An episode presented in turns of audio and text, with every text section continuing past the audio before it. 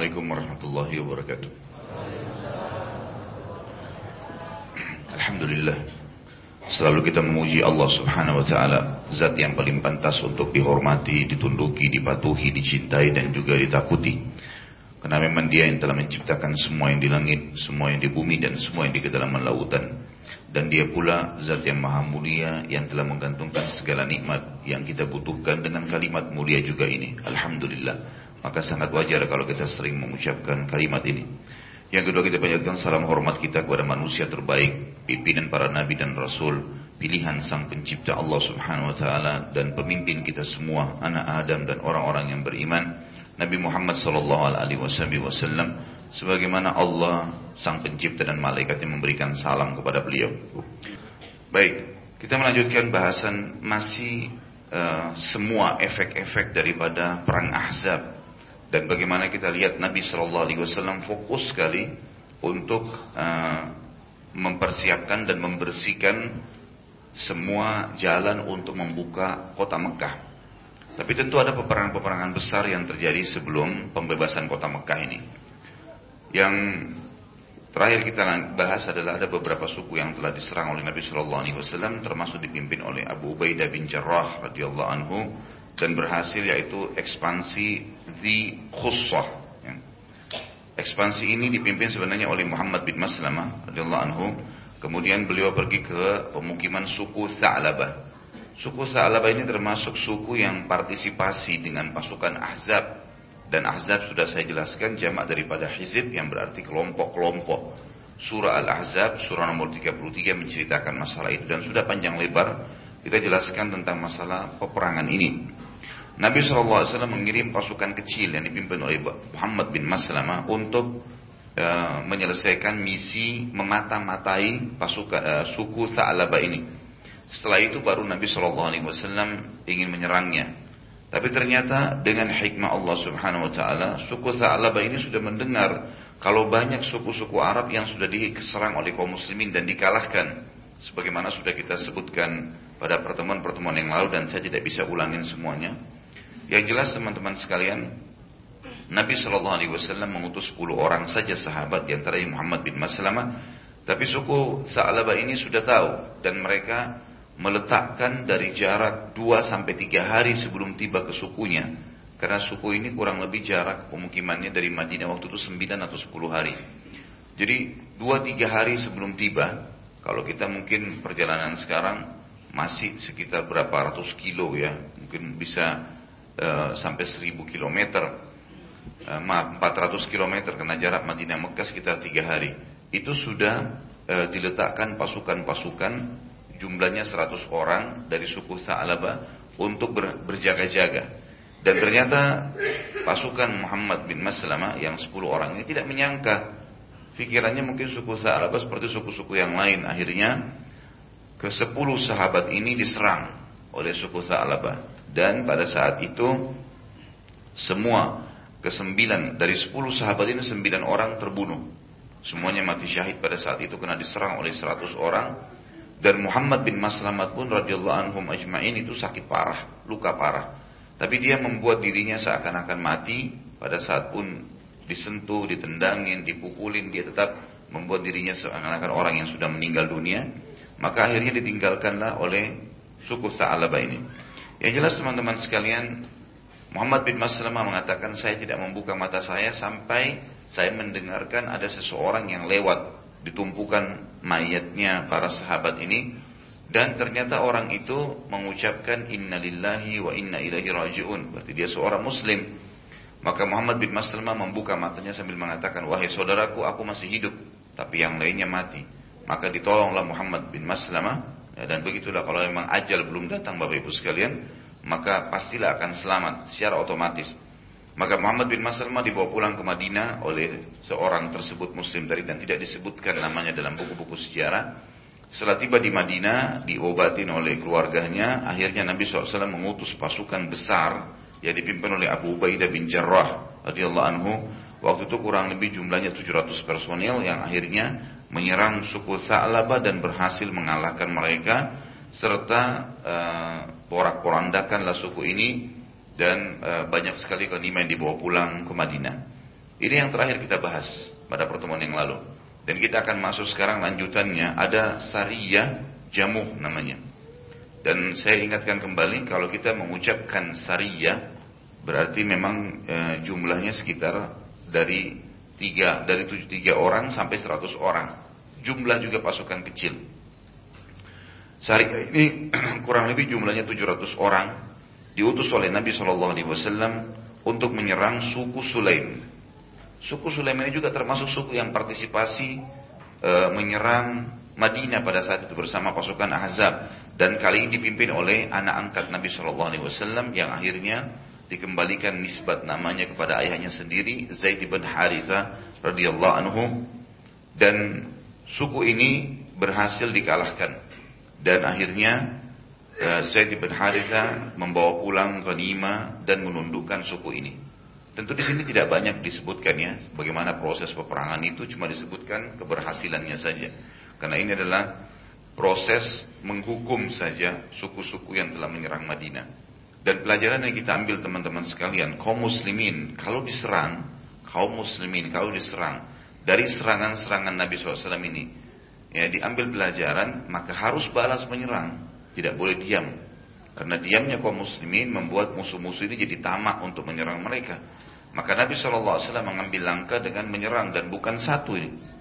Ada lebih dari mungkin 30 suku yang bergabung dalam perang Ahzab. Dan Nabi SAW memerangi satu-satu. Sampai nanti puncaknya adalah menyerang Mekah. Ya orang-orang Quraisy dan berhasil membebaskan Mekah dari kekufuran.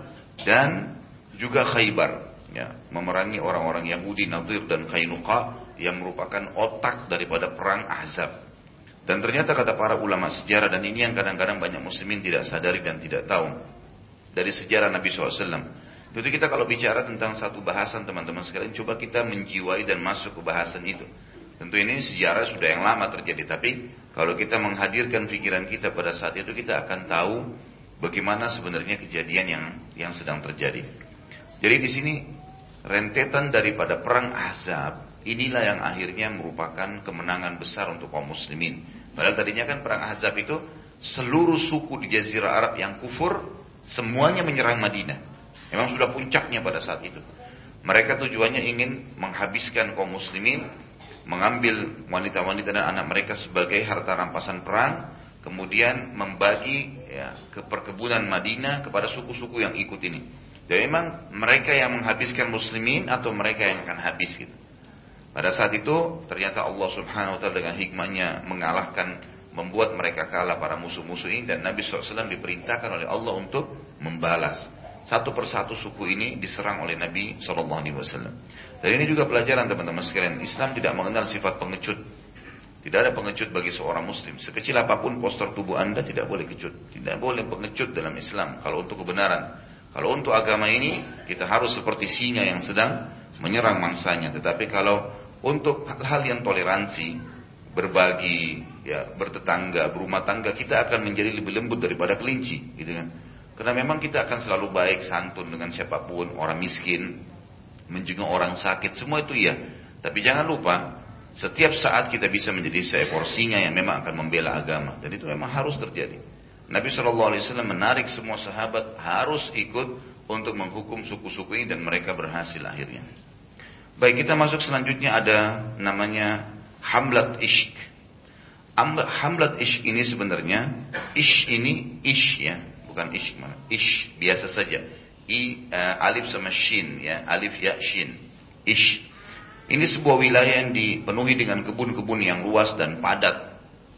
Jadi wilayah yang tidak jauh dari Madinah, tetapi memang mereka uh, wilayah ini tidak ada penghuninya, tapi terkenal dengan wilayah Ish yang penuh dengan kebun-kebun. Tidak ada yang rawat, tumbuh dengan sendirinya. Dengan buah-buah yang lebat gitu. Dan ini sebenarnya karena tidak ada penghuni di situ, tidak tahu kenapa tidak ada suku yang tinggal di situ, akhirnya membuat e, tempat ini selalu dijadikan sebagai tempat persembunyian orang-orang yang jahat. Yang jelas pasukan Nabi Shallallahu Alaihi Wasallam dipimpin oleh Zaid bin Haritha dengan jumlah 150 personil mendatangi Ya, wilayah ini tujuannya untuk menghadang kafilah dagang Quraisy.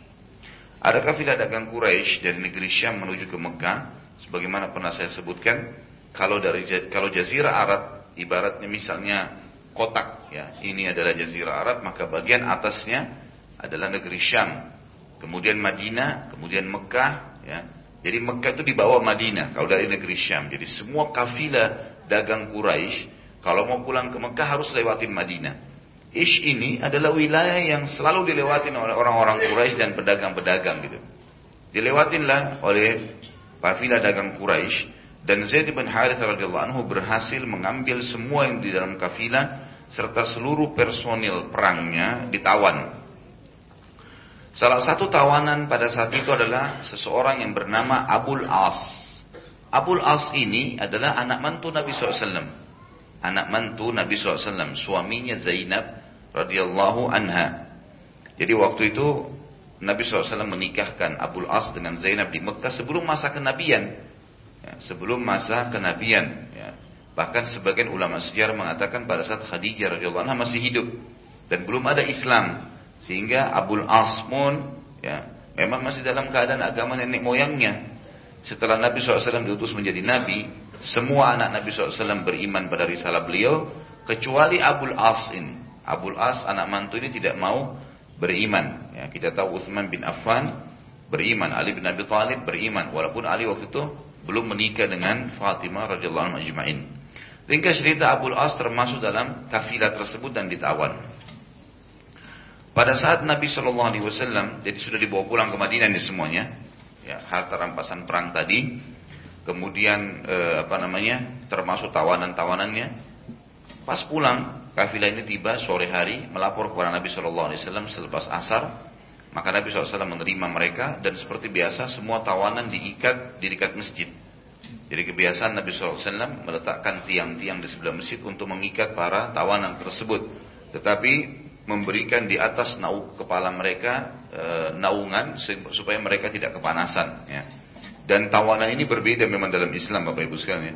Tawanan dalam Islam itu wajib dihormati.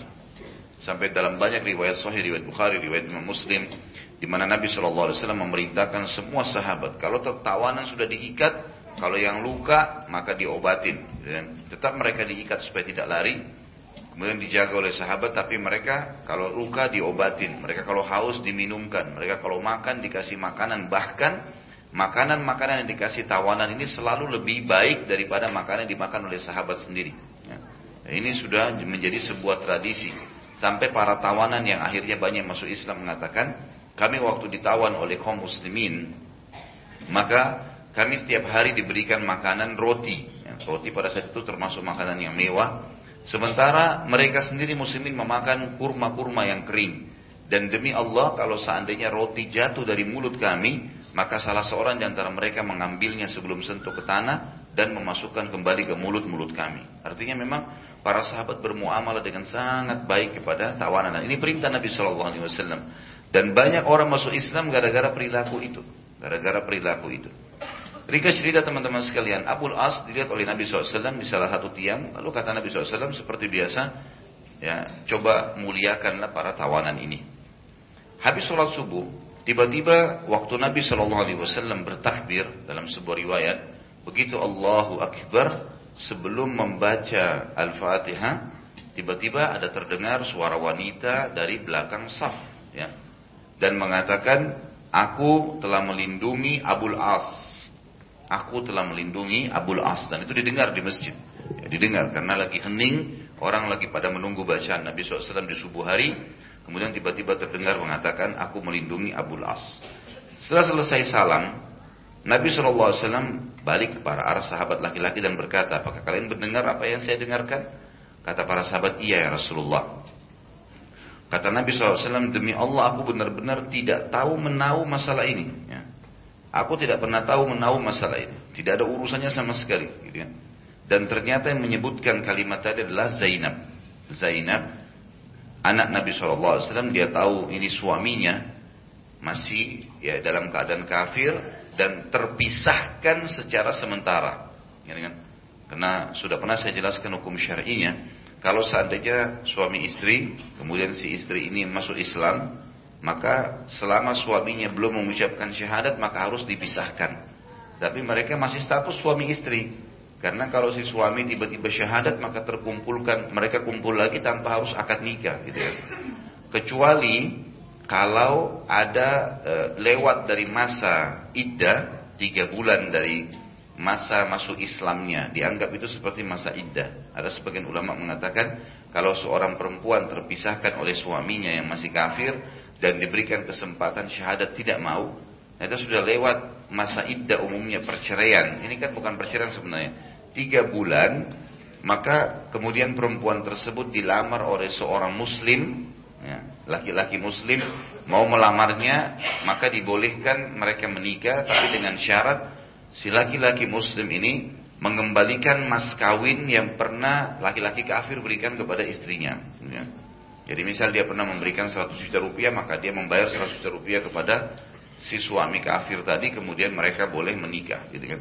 Tapi selama tidak menikah, si perempuan tidak menikah, maka status mereka masih suami istri tapi tergantung, nggak boleh ngumpul, nggak boleh ngumpul, gitu kan? Seperti itu hukumnya. Baik, Abul As ini setelah Nabi SAW menyampaikan Islam kepada keluarganya dan dia menolak, dia tetap di Mekah, bahkan dia ikut dengan ya, pasukan-pasukan Quraisy. Ya. Oleh Nabi SAW dibiarkan dan Zainab pun tidak menikah pada saat itu, tidak ada ya tidak terbuka pintu atau Nabi SAW tidak membuka pintu dulu untuk menikahkan Zainab. Sampai Abul As ini tertawan di dalam tadi kasus yang sedang kita bicarakan ini di kafilah Quraisy ini. Kemudian Zainab karena mereka masih berhubungan, maksudnya masih ada hubungan secara hukum syari cuman tidak boleh ngumpul, melindungi Abul As dan beberapa riwayat yang lain menyebutkan Abul As sempat mengirim ya, berita kepada Zainab kalau dia ditawan dan dia minta dilindungi oleh suaminya ini atau istrinya ini. Ringkas cerita Nabi SAW mengatakan demi Allah saya tidak tahu menahu tentang masalah ini dan beliau tahu yang sedang bicara adalah Zainab anaknya. Lalu Nabi SAW berkata kepada para sahabat, ini urusan kembali kepada kalian, saya tidak akan campur. Kalian mau bebaskan Abul As karena Zainab, silahkan. Kalian tetap mau tawan, silahkan. Hukum kembali kepada kalian.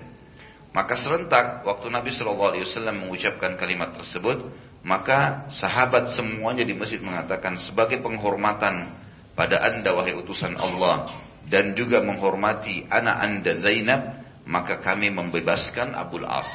Ya, kami bebaskan Abul As. Tentu yang mengambil keputusan di sini yang dimaksud adalah orang pasukan yang tadinya pergi menyerang kafilah tersebut. Karena kalau antum terlibat dalam peperangan, dalam pasukan, maka apa pun yang jadi ghanimah menjadi bagian daripada pasukan yang sedang menyerang. Mereka punya hak dalam masalah itu. Kemudian para sahabat pun akhirnya serentak sepakat untuk membebaskan Abul As sebagai penghormatan terhadap Nabi SAW dan Zainab. Dan Abul As diberitakan tentang masalah itu. Padahal sebenarnya Zainab hanya sekedar melindungi saja. Artinya ini di bawah lindungan saya, bukan berarti dibebasin dari uh, apa namanya, bebasin dari keterbudakan atau tawanan. Dan makna seorang muslim mengatakan ini di bawah naungan saya artinya adalah kalau ada orang yang mendapatkan bagian, misal orang ini menjadi tawanan saya karena saya berhasil masuk medan perang dibagilah oleh medan perang ternyata ini bagian si A. Kemudian ada orang muslim yang lain yang punya hubungan kerabat muslim sama yang sedang ditawan dan dia mengatakan dia di bawah naungan saya, berarti dia siap membayar atau menebus apa pun yang diminta oleh pemiliknya tadi, ya, si muslim tadi. Maka perkataan Zainab radhiyallahu anha, Abul As di bawah naungan saya, artinya siapa pun di antara kalian, wahai sahabat Nabi, ridwanullahi alaihi, sahabat Nabi yang me, e, menjadi pemilik Abul As karena dia yang tawan, maka saya siap menebusnya. Seperti itulah.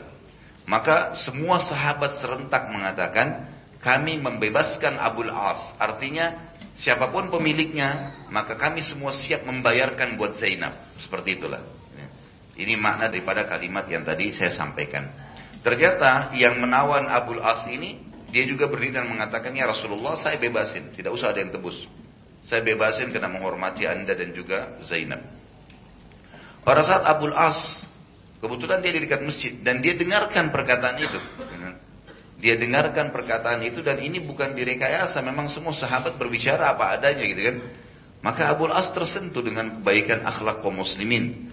waktu itu. Bagaimana dia diberikan makanan, minuman, luka. Dia tidak luka kebetulan, tapi muamalahnya sangat baik. Plus lagi waktu dia minta tolong sama Zainab, ternyata perlindungan seorang wanita dalam Islam sudah cukup untuk membuat tawanan perang bebas, gitu kan? Bebas.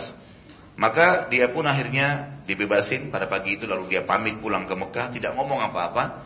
Kemudian dia mengembalikan semua hak-haknya penduduk Mekah. Kebetulan Abul As ini setelah Nabi Muhammad SAW meninggalkan Mekah, masyarakat Mekah yang tadinya menitipkan amanah-amanah kepada Nabi SAW, mereka titipkan kepada Abu As. Karena Abu As ini mirip seperti mertuahnya, sangat jujur dan amanah. Maka orang-orang yang sudah terbiasa, kalau kita sekarang mungkin perbankan sudah lebih rapi ya.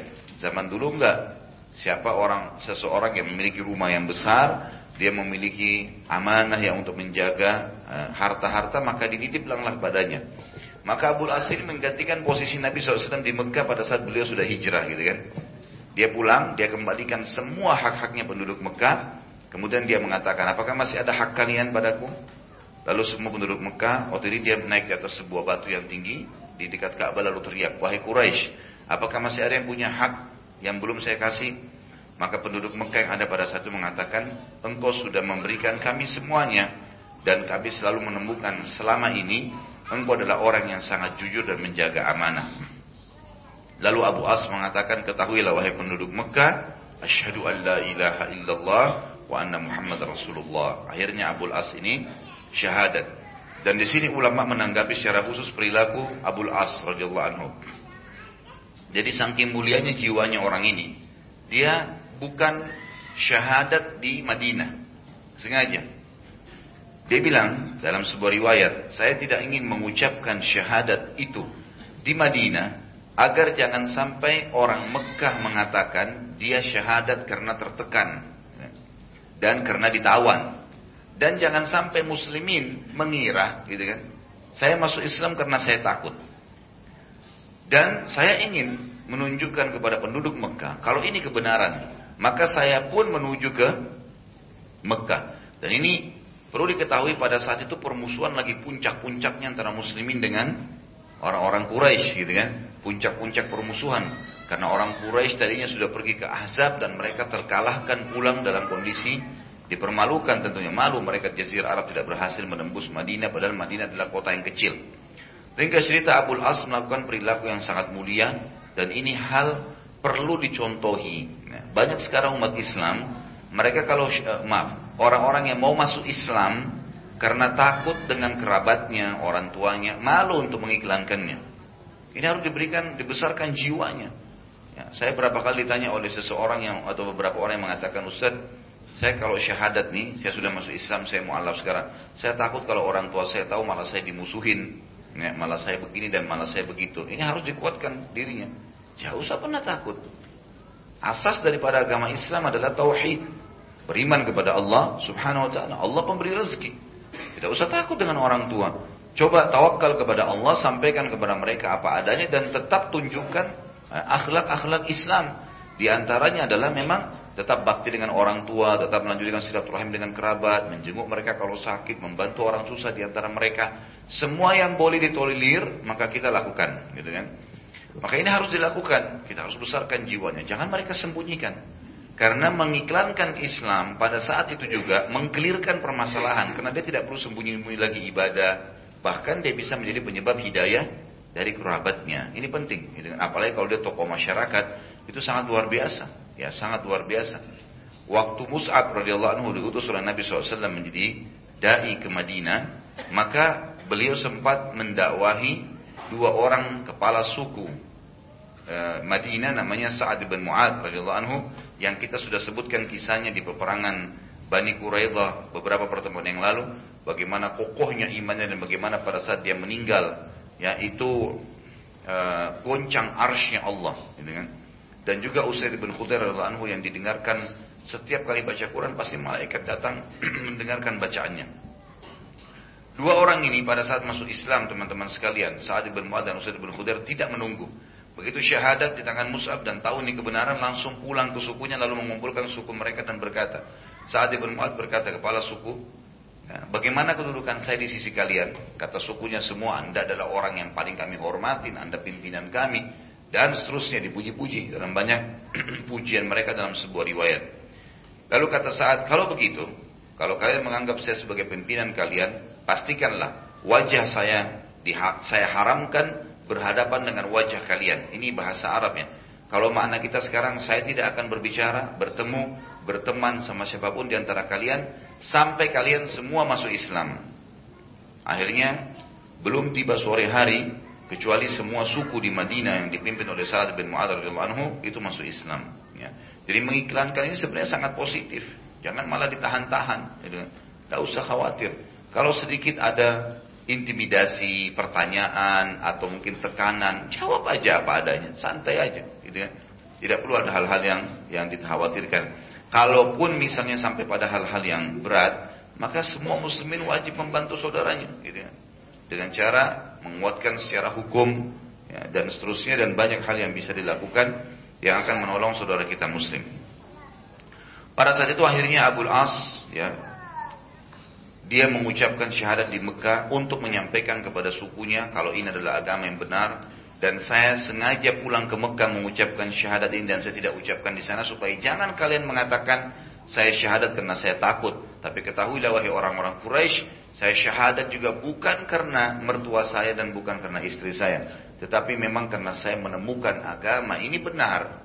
Agama ini benar dan saya mendapatkan pengalaman begini diceritakanlah pengalaman dia melihat bagaimana tawanan perang dibaikin, bagaimana segalanya sampai akhirnya penduduk Mekah justru didakwai oleh Abul As. Setelah itu Abul As menuju ke Madinah dan berkumpul, dikumpulkan kembali oleh Nabi Shallallahu Alaihi Wasallam dengan istrinya Zainab radhiyallahu anhum ajma'in. Padahal ini sudah terjadi perpisahan sekian tahun ya. Dan ini sebuah hukum syar'i sendiri. Selama si wanita tadi saya bilang belum menikah sama laki-laki muslim dan kalau laki-laki muslim mau menikahi si mu'alaf tadi maka syaratnya dia harus mengembalikan mahar dari e, suami yang kafir tadi. Kalau tidak, maka mereka bisa bersatu pada saat si suami ini sudah syahadat. Kita sekarang masuk ke peperangan yang besar sebelum pembebasan kota Mekah adalah Gazwa Bani Mustadiq atau suku Mustadiq. Dan ini yang saya janjikan pada pertemuan kita yang lalu. Peperangan ini termasuk peperangan yang kata para ulama terunik dari peperangan-peperangan Nabi Shallallahu Alaihi Wasallam dan ini tepatnya terjadi bulan eh, tahun ke-6 Hijriah di bulan Syawal. Sebagian ahli sejarah menyebutkan tentunya. Ada juga ahli sejarah yang mengatakan terjadi di tahun 5 Hijriah. Tapi yang jelas kita sedang membahas tentang perang suku Mustalik. Terdengar oleh Nabi Shallallahu Alaihi Wasallam kalau suku Mustalik ini akan menyerang Madinah. Jadi di sini eh, suku Mustalik ini tidak terlibat ya dalam perang Ahzab, tidak terlibat. Tapi setelah e, mendengar kalau kaum muslimin mulai menyerang sana sini. Jadi nama umat Islam itu sudah mulai lebih harum. Oh kalau mereka ini kuat dalam berperang. Jadi ada suku-suku yang takut, ada suku-suku justru yang tamak. Yang menganggap berarti kalau kita kalahin muslim nih, berarti kita akan lebih kuat namanya daripada mereka. Seperti itulah ya, dianggap saingan. Maka Nabi SAW pada saat itu bersabda kepada para sahabatnya, kita yang akan menyerang mereka siapkan diri kalian. Lalu Nabi SAW beliau sendiri yang uh, memimpin peperangan tersebut makanya dikatakan gazwa. Ya, saya sudah bilang dari awal kalau ada istilah gazwa dalam peperangan Nabi SAW itu berarti beliau memimpin sendiri alaihi salatu wassalam. Ini 700 personil dan beliau memimpin sendiri peperangan ini dan Nabi SAW memberi bendera kaum muhajirin kepada Abu Bakar radhiyallahu anhu dan juga bendera Ansar kepada Sa'ad bin Ubadah radhiyallahu anhu. Tentu bendera saya sudah sering jelaskan kalau dalam peperangan di zaman dulu adalah harus orang yang paling bisa dipercaya dan juga siap mati pertama karena bendera kalau masih berdiri berarti pasukan masih kokoh, ya, pasukan masih kokoh. Maka serangan musuh pasti tertuju kepada pemegang bendera. Jadi Nabi Shallallahu Alaihi Wasallam memberikan kepada sahabat yang mulia Abu Bakar anhu untuk bendera muhajirin dan juga Sa'ad bin Ubadah bendera Ansar. Dan di sini tidak masuk dalam fanatisme kesukuan kalau kita membentuk komunitas. Misal gini, eh, orang-orang Jawa Timur atau orang-orang Surabaya eh, membentuk komunitas, ya, komplek perumahan, mereka tinggal semua di situ. Atau orang-orang Betawi kumpul di satu tempat dan orang tahu ini pemukiman orang-orang Betawi atau di sini orang-orang Makassar atau di sini orang-orang Kalimantan dan seterusnya. Itu semua tidak masuk dalam fanatisme dan boleh saja. Bukan tidak boleh. Yang penting kita tetap menjaga ukhuwah gitu kan?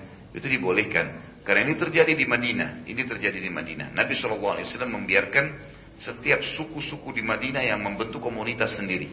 Bahkan mereka punya seperti benteng sendiri. Dan ini bagian daripada hukum syar'i gitu kan? Tentu kalau berbaru satu sama yang lain tidak ada masalah.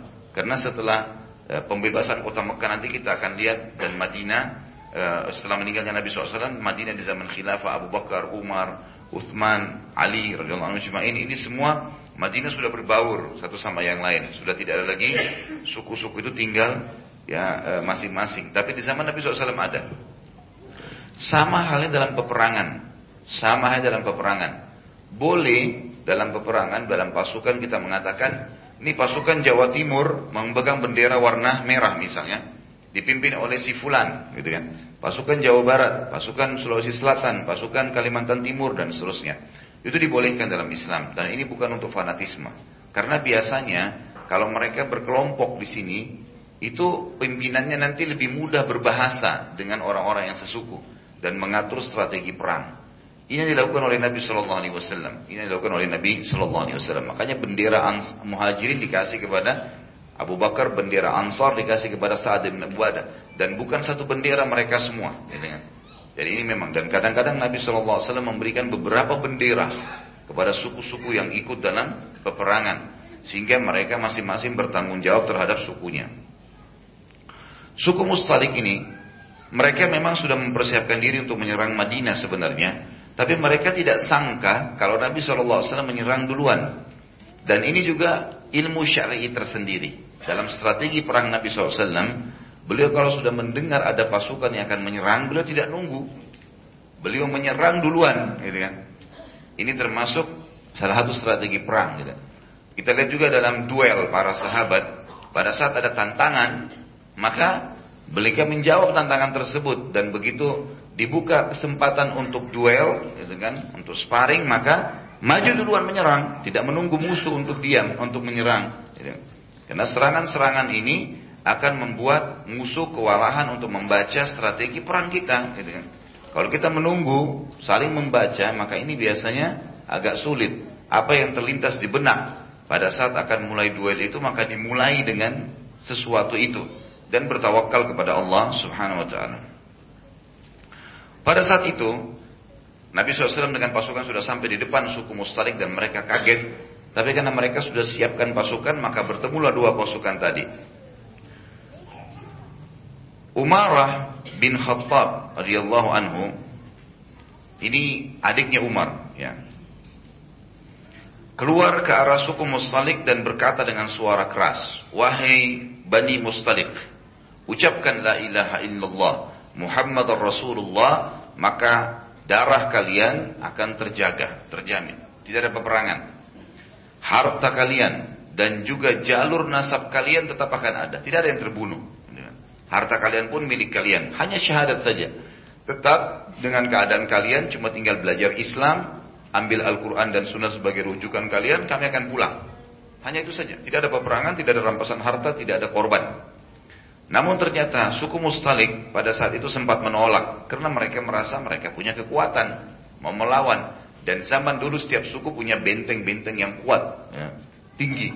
Dan umumnya benteng-benteng ini dilumurin dengan minyak-minyak ya. minyak pada saat itu sehingga licin tidak bisa dinaikin gitu kan. Seperti itulah. Melihat penolakan mereka maka Nabi SAW memerintahkan agar muslimin menyerang. Dan subhanallah pada saat penyerangan terjadi dan zaman dulu itu ada beberapa cara. Ada personil, personil-personil yang melemparkan semacam jangkar yang diikat dengan tali, dilempar ke atas benteng, kemudian mereka naik. Ada cara yang lain, mereka menggunakan e, beberapa susunan dari batang-batang pohon yang disusun sehingga mereka menjadikan seperti tangga kalau kita sekarang ya, tapi dia kotak, ya dia tidak mudah untuk dijatuhkan maka dinaikin gitu kan kemudian mereka tempelkan ke tembok sehingga mereka bisa masuk atau juga pernah terjadi ada beberapa sahabat yang dilemparkan dengan sebuah alat e, kalau kita sekarang mungkin seperti katapel yang besar ya. Itu lempar dari jarak jauh sehingga mereka masuk dalam benteng itu. Dan ini sebuah hal yang luar biasa, pemandangan di kancah peperangan yang luar biasa ini.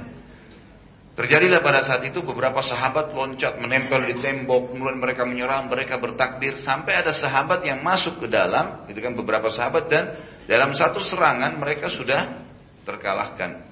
Pada saat itu juga e, pintu benteng tentu sudah terbuka dan pasukan mereka mulai menyerang dari dalam, terjadilah peperangan dengan kaum muslimin. Tapi ternyata dengan satu serangan, pecikan takbir gitu kan, dengan hikmah Allah suku Mustalik kalah. Tiba-tiba mereka mengalah, mereka terkepung di dalam benteng mereka sendiri, gitu kan. Dan di awal peperangan itu terjadi terbunuh 10 orang tokoh suku Mustalik dan pemegang bendera perang mereka jatuh dengan hikmah Allah. Jadi tiba-tiba terkepung, 10 orang terbunuh dari pimpinan mereka dan juga bendera perangnya akhirnya jatuh. Melihat kejadian tersebut, mereka semua kaget dan suku Mustalik akhirnya tiba-tiba menyerahkan diri. Dan perlu teman-teman tahu ya, kalau kita pasukan muslim sedang menyerang, kita sedang bicara masalah peperangan.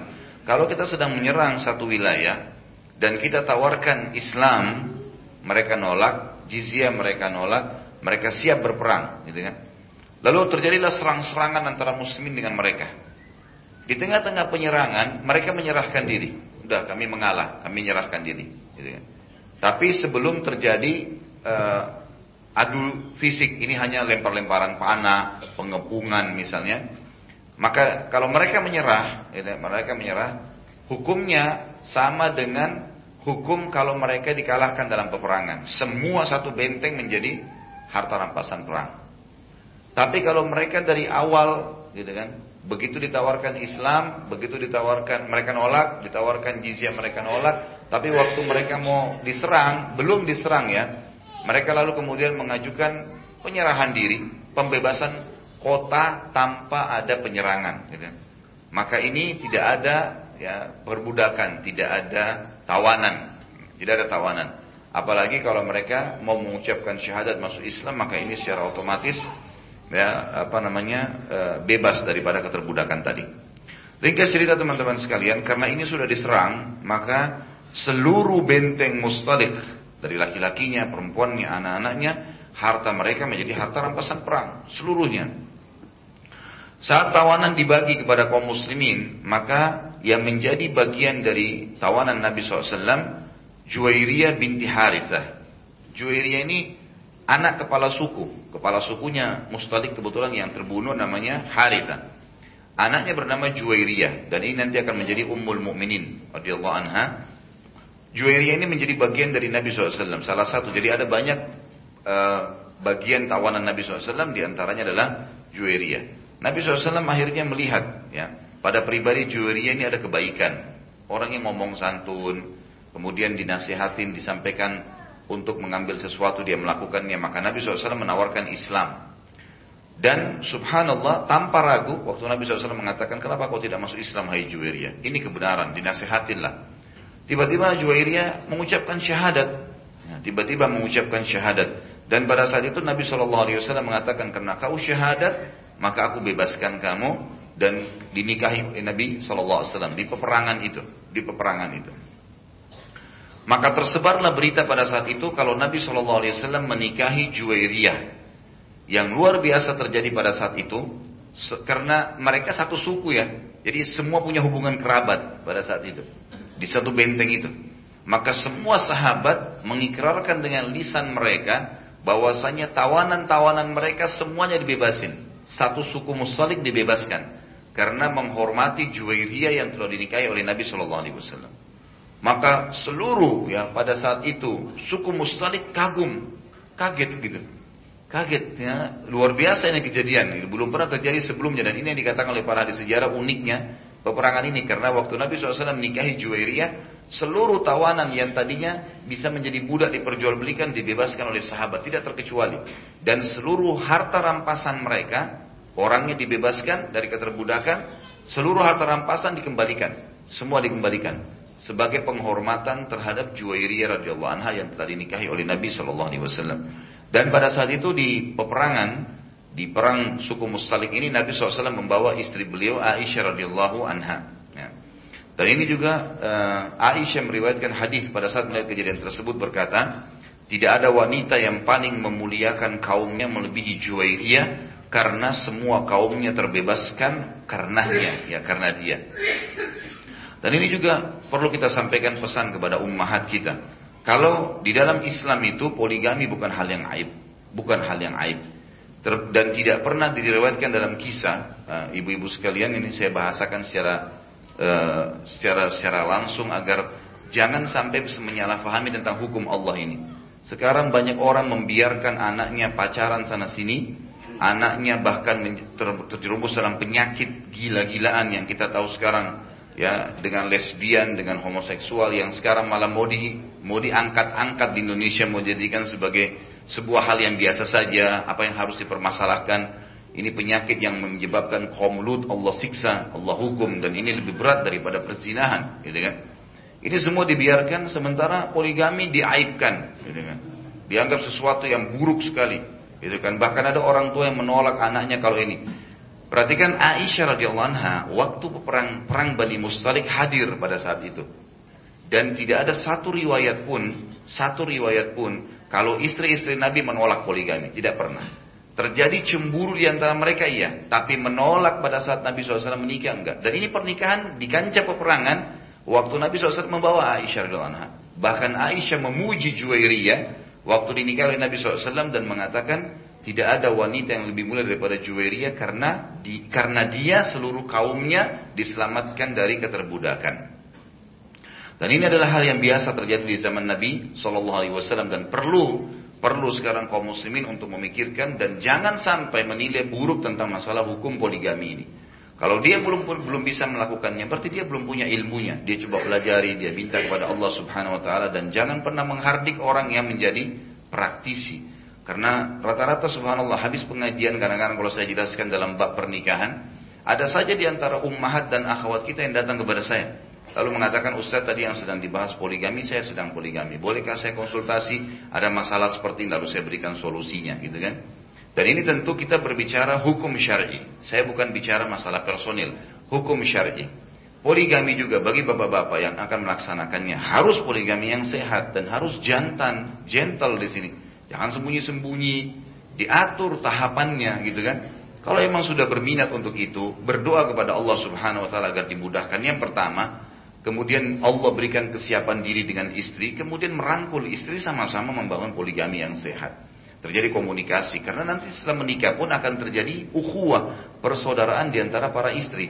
Di sini nanti dalam perjalanan pulang dari perang Bani Mustalik menuju ke Madinah, Juwairiyah bersama Aisyah radhiyallahu ajma'in. Bersama berdua, bersebelahan untanya dan mereka ngobrol gitu kan. Nabi Aisyah menjelaskan tentang pribadi Nabi Shallallahu Alaihi Wasallam, kebiasaan Nabi Shallallahu Alaihi Wasallam, makanan favorit Shallallahu Alaihi Wasallam, pakaiannya dan seterusnya, gitu kan? Dijelaskan kepada Juwairiyah karena Juwairiyah sekarang bergabung dalam rumah tangga ini. Ini terjadi di kancah peperangan, bukan hal yang biasa, gitu kan? Baik, tentu saya tidak akan bicara khusus masalah poligami, hanya menekankan Bapak Ibu sekalian, jangan sampai ada kebencian. Saya bahkan temukan ada satu dosen di kampus laki-laki. Dan ini pernah bersama dengan saya pada saat di sebuah pasca sarjana. Saking dia tidak fahamnya tentang masalah poligami sampai dia mengatakan naudzubillah dari poligami ini. Bahasa naudzubillah dari poligami ini bahaya sekali. Berarti billah dia berlindung sama Allah dari hukumnya Allah sendiri. Nggak mungkin. Ini nggak mungkin kalau anda tidak mau lakukan anda pribadi. Jangan ajak orang lain, gitu kan? Dan jangan pernah membenci karena ini hukum Allah. Membenci hukum Allah. Salah satu subbahasan hukum Allah berarti membenci Allah sebagai sang pencipta. Ini nggak boleh sama sekali. Kalau kita belum bisa menerima, kitanya belum punya ilmu. Belajar, kemudian memohon kepada Allah petunjuk supaya Allah subhanahu wa ta'ala mudahkan. Dan ini pelajaran yang kita ambil dari kasus Aisyah radhiyallahu anha dengan Juwairiyah. Dan memang dalam perang Bani Mustalik ini banyak sekali pelajaran ya. Di antaranya nanti akan kita tutup dengan kisah ifk. Di fitnahnya Aisyah radhiyallahu anha berzina dengan Safwan. Baik, saya akan lanjutkan Bapak Ibu sekalian. Saya bilang di sini ini semua bukti bagaimana para istri Nabi Shallallahu Alaihi Wasallam saling memuji dan saling menghormati dan bukan seperti banyak yang dinukil terutama tentang Aisyah radhiyallahu anha seakan-akan beliau adalah pencemburu gitu kan dan wanita yang tidak baik serta selalu saling serang antara istri Nabi SAW. Ini tidak benar. Kalau kita susun semua hadis-hadis Nabi SAW tentang rumah tangga beliau, tentang cemburunya sebagian istri kepada sebagian yang lain dengan memujinya eh, eh, eh, antara istri Nabi SAW, kita akan temukan hadis yang menyebutkan tentang cemburu itu cuma satu dari mungkin sekian Ya kalau kita hitung persentasenya, mungkin 10%, 90% justru saling memuji satu sama yang lain. Ada riwayat sahih di mana Nabi SAW pernah membawa dalam satu perjalanan dua orang istri beliau, Aisyah dengan Hafsah radhiyallahu anhum ajmain. Lalu kemudian Aisyah berkata, saya baru mengetahui ternyata khidmah saya, pelayanan saya terhadap Nabi SAW tidak ada apa-apanya setelah saya melihat bagaimana Hafsah melayani Nabi SAW. Bukan bukan cemburu di sini, tapi bukan dia malah marah dengan Hafsah atau marah dengan Nabi SAW sebagaimana banyak wanita muslim melakukan pada saat poligami tidak. Yang mereka lakukan adalah Aisyah memuji Hafsah karena pelayanan yang luar biasa. Dia bahkan introspeksi dirinya, oh ternyata saya kurang nih, karena justru seperti itu cara yang terbaik. Lalu Aisyah pun mengambil pelajaran dari madunya atau dari Hafsah radhiyallahu ajma'in. Seperti itu kehidupannya. Jadi 90% sebenarnya mereka saling puji memuji, Bahkan ada beberapa pernikahan Nabi SAW, istri-istrinya bersatu untuk menyiapkan pernikahan tersebut. Jadi ada ukhuwah di sini. Ini hadis banyak, 90%. Hadis tentang cemburunya Aisyah itu cuma 10%. Kebanyakan ini yang diangkat, gitu kan? Kesannya memang tidak bisa, tidak bisa berjalan rumah tangga tanpa cemburu. Nah, ini pemahaman yang salah. Saya akan tekankan di sini Bapak Ibu sekalian, Bapak-bapak dan Ibu-ibu dalam membangun rumah tangga. Kalau mau sehat, mau langgeng, mau nyaman, jangan pernah cemburu kecuali terjadi pelanggaran agama saja. Baru benar tuh cemburunya. Misal pasangan kita berhubungan dengan lawan jenis yang bukan mahram, gitu kan? Dan ini mendekati pada perbuatan yang dilarang. Ini wajar kita cemburu, gitu kan? Wajar kita cemburu. Atau terjadi pelanggaran-pelanggaran agama yang lain, ini nggak boleh. Tapi kalau cemburu dengan mertua, cemburu dengan orang tua, cemburu dengan anak, ini bukan tempatnya ini, gitu kan? Ada banyak bapak-bapak pada saat pulang ke rumahnya, kemudian istrinya mungkin masih sibuk dengan urus anak. Kamu tuh kalau anak urus terus, kalau saya nggak diurus, loh, cemburu sama anaknya, salah ini. Emang siapa yang lagi diurus? Anaknya sendiri. Sabar dulu, nanti insya Allah ada waktunya kan gitu. Ya jangan punya anak kalau nggak mau anaknya diurus. Sama juga ibu-ibu begitu. Kadang-kadang ada bapak memang kena lama waktu di luar, begitu pulang rumah anak-anaknya pada main sama dia, bercanda, main-main sama dia. Istrinya bilang, hm, kalau anak-anak diperhatikan, kalau saya enggak. Nah, ini pemahaman yang salah. Bagaimana cara cemburu dengan anak kamu sendiri? Ini nggak mungkin. Cemburu dengan mertua. Mertua itu siapa? Orang tuanya pasangan kita. Mustahil dihapus nasabnya. Hah? Bisa nggak dihapus ini nggak jadi bukan orang tuanya dia. Nggak mungkin kan? Jadi kita harus memang memberikan waktu supaya pasangan kita bisa berbakti tetap sama orang tuanya. Ini cemburu yang salah nih, gitu kan? Termasuk cemburu yang salah adalah mencemburui madunya pada saat poligami. Nggak boleh. Memang begitu hukum Allah Subhanahu wa taala. Ini mukmin atau bukan gitu? Orang mukmin memang hukum Allah membagi waktu. Memang adil dalam segala hal. Enggak, saya mau saya dilebihkan dari dia. Enggak bisa. Hukum Allah begitu. Kata Nabi SAW, siapa yang memiliki dua orang istri lalu tidak adil, maka dia akan datang hari kiamat sementara sisi tubuhnya yang lain miring dan melekat padanya api neraka. Nah mungkin itu, gitu kan? Jadi jangan sampai ibu-ibu yang menjalani poligami lalu maunya harus lebih daripada badunya. Salah. Malah di sini dibentuk keimanan bagaimana mengalah, bagaimana membangun ukhuwah, bagaimana kita menundukkan perasaan karena Allah Subhanahu wa taala memang harusnya begitu. Nah, ini harus diperbaiki ini gitu kan. Ini sebenarnya tergantung apa yang terbiasa tertanam dalam pola pikir kita sehingga jangan sampai salah. Jadi poligami akan indah dan baik kalau dijalankan sesuai dengan agama. Jangan sembunyi-sembunyi. Harus diatur strateginya, diatur tanggah tahapannya, sama-sama saling merangkul, transparansi. Saya yakin ibu-ibu juga tidak akan terlalu ada beban kalau mau menjalaninya, kalau memang dia tahu ini adalah transparan. Suaminya tidak pernah menyembunyikan apa-apa dan tahu semuanya. Insya Allah ini akan bisa. Dan memang yang kita ingin simpulkan adalah jangan benci hukum Allah. Itu saja. Dan jangan sampai kita karena tidak bisa melakukan lalu kita memfonis orang yang melakukannya buruk. Sama dengan banyak akhwat kita pakai jilbab besar, sudah baik Masya Allah. Lalu kemudian ada orang yang belum bisa pakai jilbab nyorotin. Subhanallah dia tidak lakukan, dia sorotin. Ini pemahaman yang salah. Gitu. Ada bapak-bapak yang sudah ke masjid, yang lainnya belum ke masjid, tapi ditanggapin. Kenapa ya dia ke masjid terus ya? Ini kan aneh. Mestinya kan dia ber, berniat supaya jadi seperti orang itu gitu. Bukan malah menyorotin negatif ya. Seperti itulah. Ingat kita belajar sirah Bapak Ibu sekalian tujuannya untuk mengenal pribadi Nabi Shallallahu Alaihi Wasallam, menerapkan apa yang beliau terapkan dalam peperangannya, dalam ekonominya, dalam politiknya, dalam rumah tangganya, gitu kan, dalam berteman, semuanya kita akan bahas dalam sirah itu. Gitu. Dan ini sekali lagi kita bahas poligami bukan karena masalah pembahasan khusus, tapi memang di peperangan ini terjadi poligami di peperangan, gitu kan? Nabi SAW menikahi Juwairia di hadapan Aisyah dan Aisyah malah memuji Juwairia. Dan pada saat pulang ke Madinah, unta keduanya bersebelahan dan Aisyah menjelaskan tentang hobi dan kesenangan Nabi SAW. Baju yang disenangi Nabi SAW itu begini, makanannya begini, Nabi SAW biasanya begini. Supaya madunya ini bisa melayani Nabi dengan baik. Karena mereka tahu ini yang saya kejar adalah pahala. Dia mengajarkan kebaikan. Jadi selalu iman yang didahulukan, bukan perasaan. Perasaan, akal fikiran, hati nurani harus tunduk dengan hukum Allah. Dengan syariat Allah baru kita bisa merasa tentram dengan keimanan itu. Baik. Juwairi radhiyallahu anha waktu sudah syahadat sempat ditanya, "Kenapa Anda begitu cepat menerima Islam?" Maka dia mengatakan, "Sebelum kejadian peperangan yang dimaksud adalah sebelum terjadi penyerangan dan peperangan ini, sungguh aku telah melihat tiga hari sebelumnya mimpi ada cahaya yang keluar dari Madinah lalu menuju ke pemukiman sukuku dan masuk ke dalam kamarku maka aku mentakwilkannya adalah Muhammad sallallahu alaihi wasallam maka ulama menyimpulkan bahwasanya Juwairiyah memang sudah diberikan petunjuk oleh Allah Subhanahu wa taala kalau Nabi Shallallahu alaihi wasallam akan menikahinya. Dan ini juga sesuai dengan hadis Nabi yang lainnya. Aku kata Nabi SAW dinikahkan oleh Allah dengan wanita-wanita penghuni surga.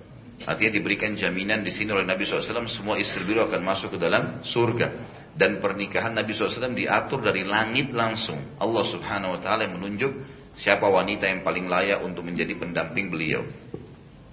Inilah kisah suku Mustalik saudaraku. Pernikahan Nabi SAW dengan Juwairiyah serta terbebasnya kaum Juwairiyah dari keterbudakan. Saat perjalanan balik ke Madinah, terjadi sebuah kejadian kecil tetapi menjadi masalah yang sangat besar di kalangan kaum muslimin. Yaitu, ini hukum banyak sekali nih dari peperangan ini. Ya, perjalanan pulang saja nih. Yahya Maaf, Jahja namanya, bukan Yahya. Jahja. Jahja ini budaknya Umar bin Khattab. Dia karena jadi budaknya Umar, dia menganggap dirinya bagian daripada muhajirin. Orang-orang yang hijrah dari Mekah, gitu kan.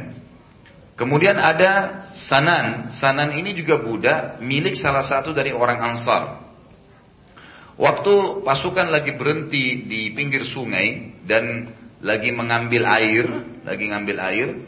Kemudian dua budak ini rupanya berselisih, kepercik air satu sama yang lain, ribut lah, gitu kan, sampai hampir berantem.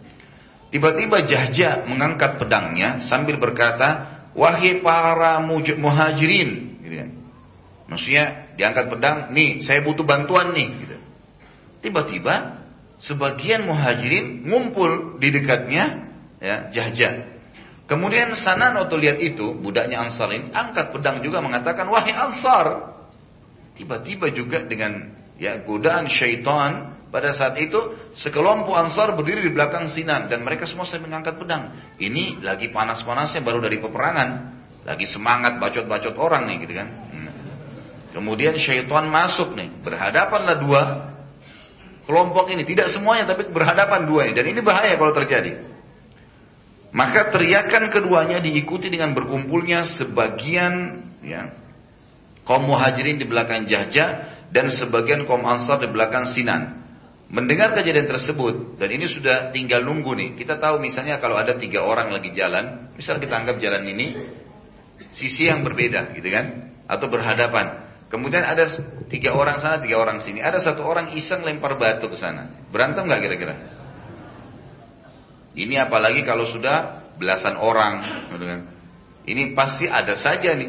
Yang berbahaya sekali dan dan kalau sudah bentrok memberhentikannya butuh waktu. Butuh waktu itu. Makanya teman-teman sekalian dalam Islam itu kita dianjurkan menghindari pertikaian. Menghindari permasalahan. Jangan bilang nanti gampang deh kalau terjadi saya akan berpikir. Ini salah. Nggak boleh dalam Islam itu. Jadi memang kita hindari. Kata Nabi SAW, jangan kalian berharap ketemu musuh. Memang kita dianjurkan jangan berharap bertemu musuh, gitu kan? Tapi kalau kalian bertemu, kokohlah, gitu. Kan gitu. Tentang Dajjal, jangan kalian mencari Dajjal pada saat kalian dengar dia keluar. Tetapi kalau kalian bertemu, kokohlah, gitu loh. Kan? Jadi kita memang dilarang. Kita tahu dalam Islam kalau sedang diajak bertengkar oleh seseorang, jauhi. Jangan layani. Ribut, cekcok mulut, sudah tinggalin. Ya udah terserah kamu, udah tinggalin. Kamu memang bodoh gini, sudah terserah. Mau ucapin apa saja, tinggalin aja. Karena Allah mengatakan wa idza khatabahumul jahiluna qalu salama. Kalau diajak ngomong sama orang bodoh, orang beriman itu meninggalkan, jangan bertengkar. Tegang-tegangin otot untuk apa? Akhirnya ngeluarin kata-kata yang tidak santun, tatapan mata yang tidak santun, akhirnya tangan melayang, kaki melayang dan ini bahaya. Ya. Jadi pertengkaran dihindari. Tapi kalau kita diserang, misal diserang tiba-tiba mau disakitin secara fisik, ya kita membela diri, otomatis itu, gitu kan?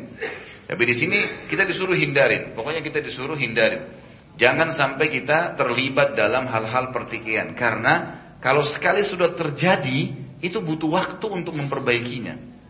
Baik dari sisi hati, ya, hubungan, pergaulan, jadi kacau semua nih walaupun cuma pertengkaran kecil.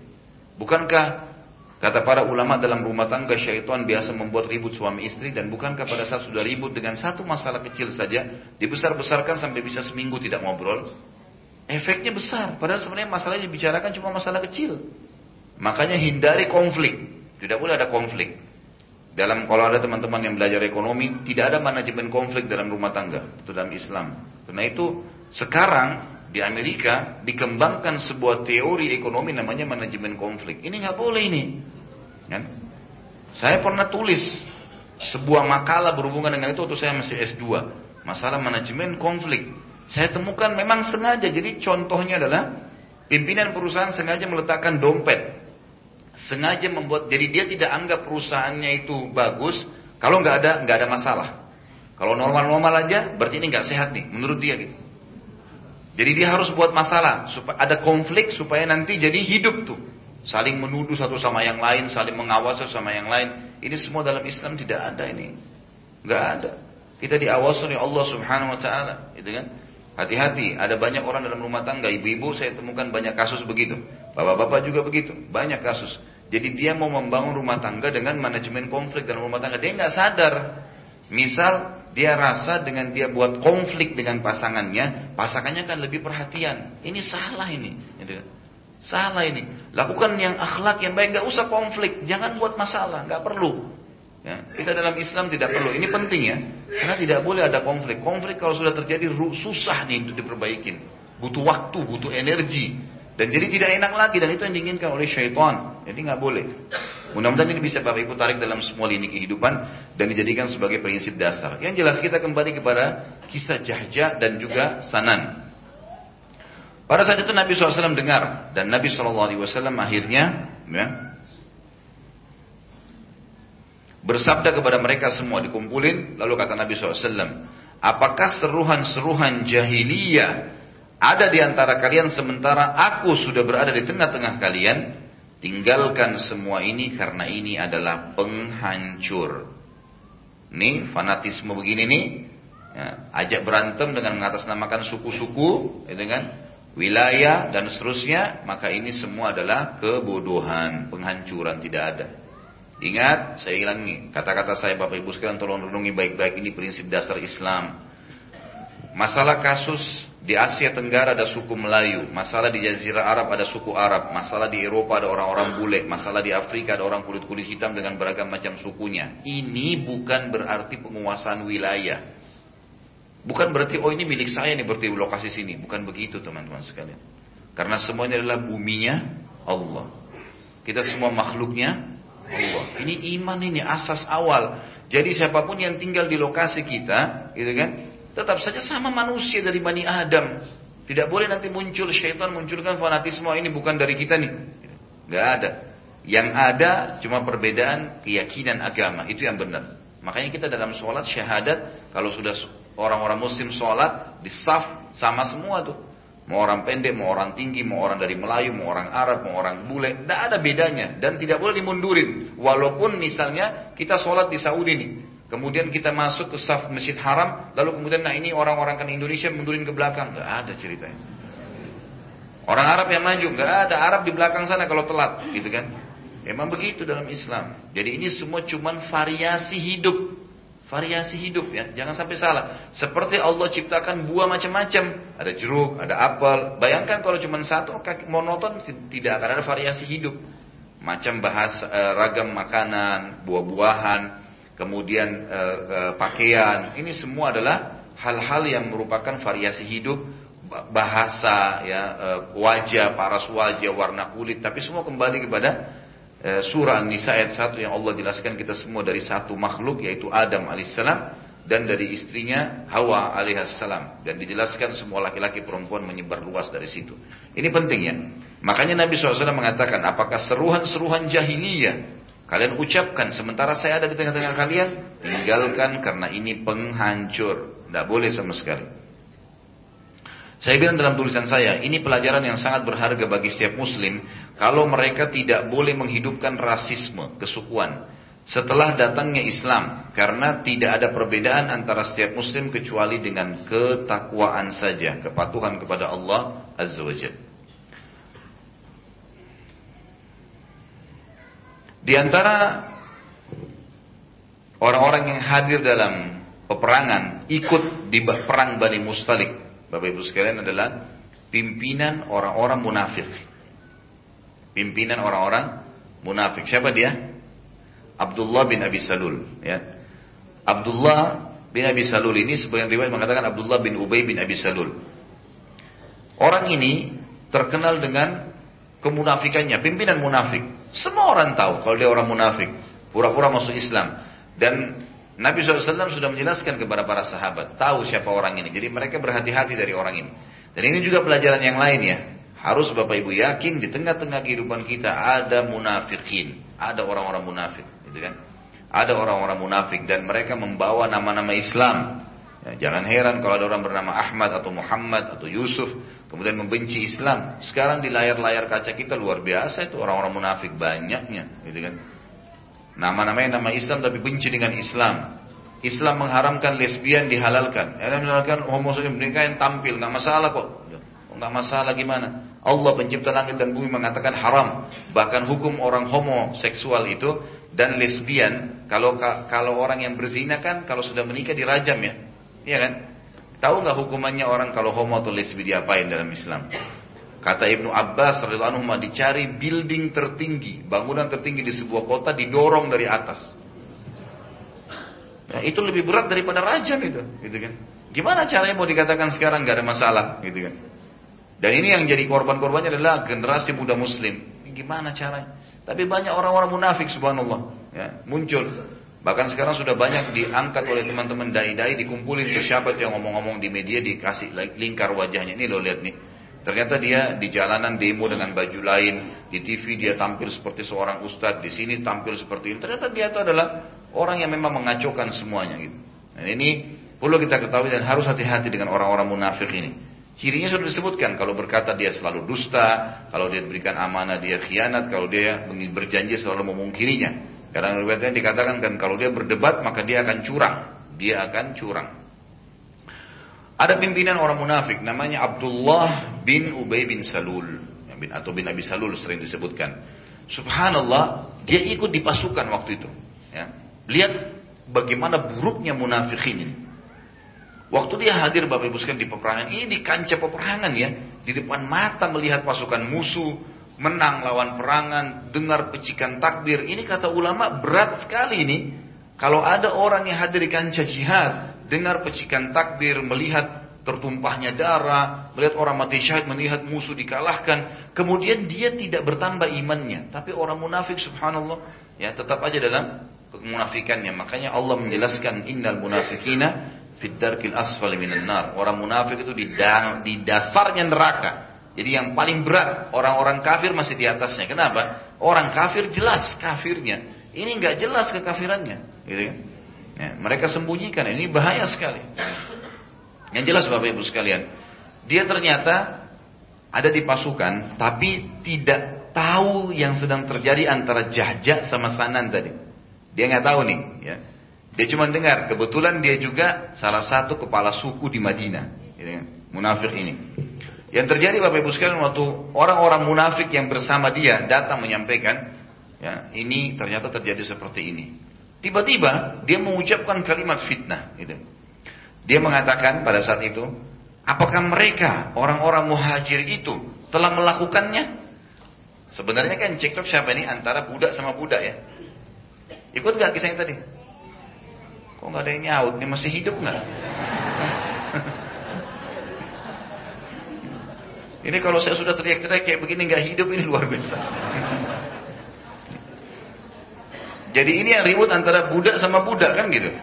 Jahja budak dari Umar bin Khattab dianggap muhajirin dan ini Sanan budak dari seorang Ansar dianggap dari Ansar. Sebenarnya mereka ini bukan muhajir bukan Ansar, ngerti nggak? Budak cuma tuannya muhajir, tuannya Ansar gitu kan.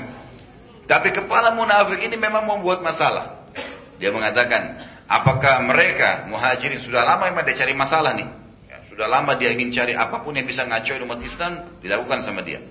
Dia bilang apakah orang-orang muhajirin telah melakukannya? Berani benar tuh muhajirin tuh. Kok bisa mereka mau menyerang kita gitu? Padahal mereka dikatakan sini, sungguh mereka telah mendatangi kami, meninggal meninggal meninggali, maksudnya meninggal ya, numpang hidup di negeri kami. Demi Allah, mereka adalah perampas harta-harta dari orang Quraisy jadi kalimat-kalimat yang berbahaya nih, memicu emosi orang-orang Ansar di Madinah gitu kan. Dan akan merusak kalian. Perumpamaan mereka adalah seperti pepatah yang berbunyi, gemukkan anjingmu maka ia akan memakanmu. Ini kalimat beratnya, dalam bahasa Arab ini berat. Artinya percuma kalau kau pelihara binatang-binatang, binatang itu nanti akan menggigitmu, akan memakanmu. Bahasa ini sebenarnya bukan karena binatangnya, tapi ingin dibahasakan kalau ada orang, jangan terlalu percaya dengan dia. Itu prinsip orang-orang munafik dulu, orang-orang kafir dulu kan. Zaman jahiliyah mereka begitu. Mereka tidak percaya sama siapa pun sampai suami istri nggak saling percaya. Jadi mereka mengatakan jangan terlalu baik sama orang karena kalau baik maka dia akan memakanmu nanti. Ini tidak ada dalam Islam ini. Kita mulai dengan sangka baik kan gitu. Husnuzan. Kalau ketahuan keburukannya baru kita berhentikan di keburukannya itu kan gitu.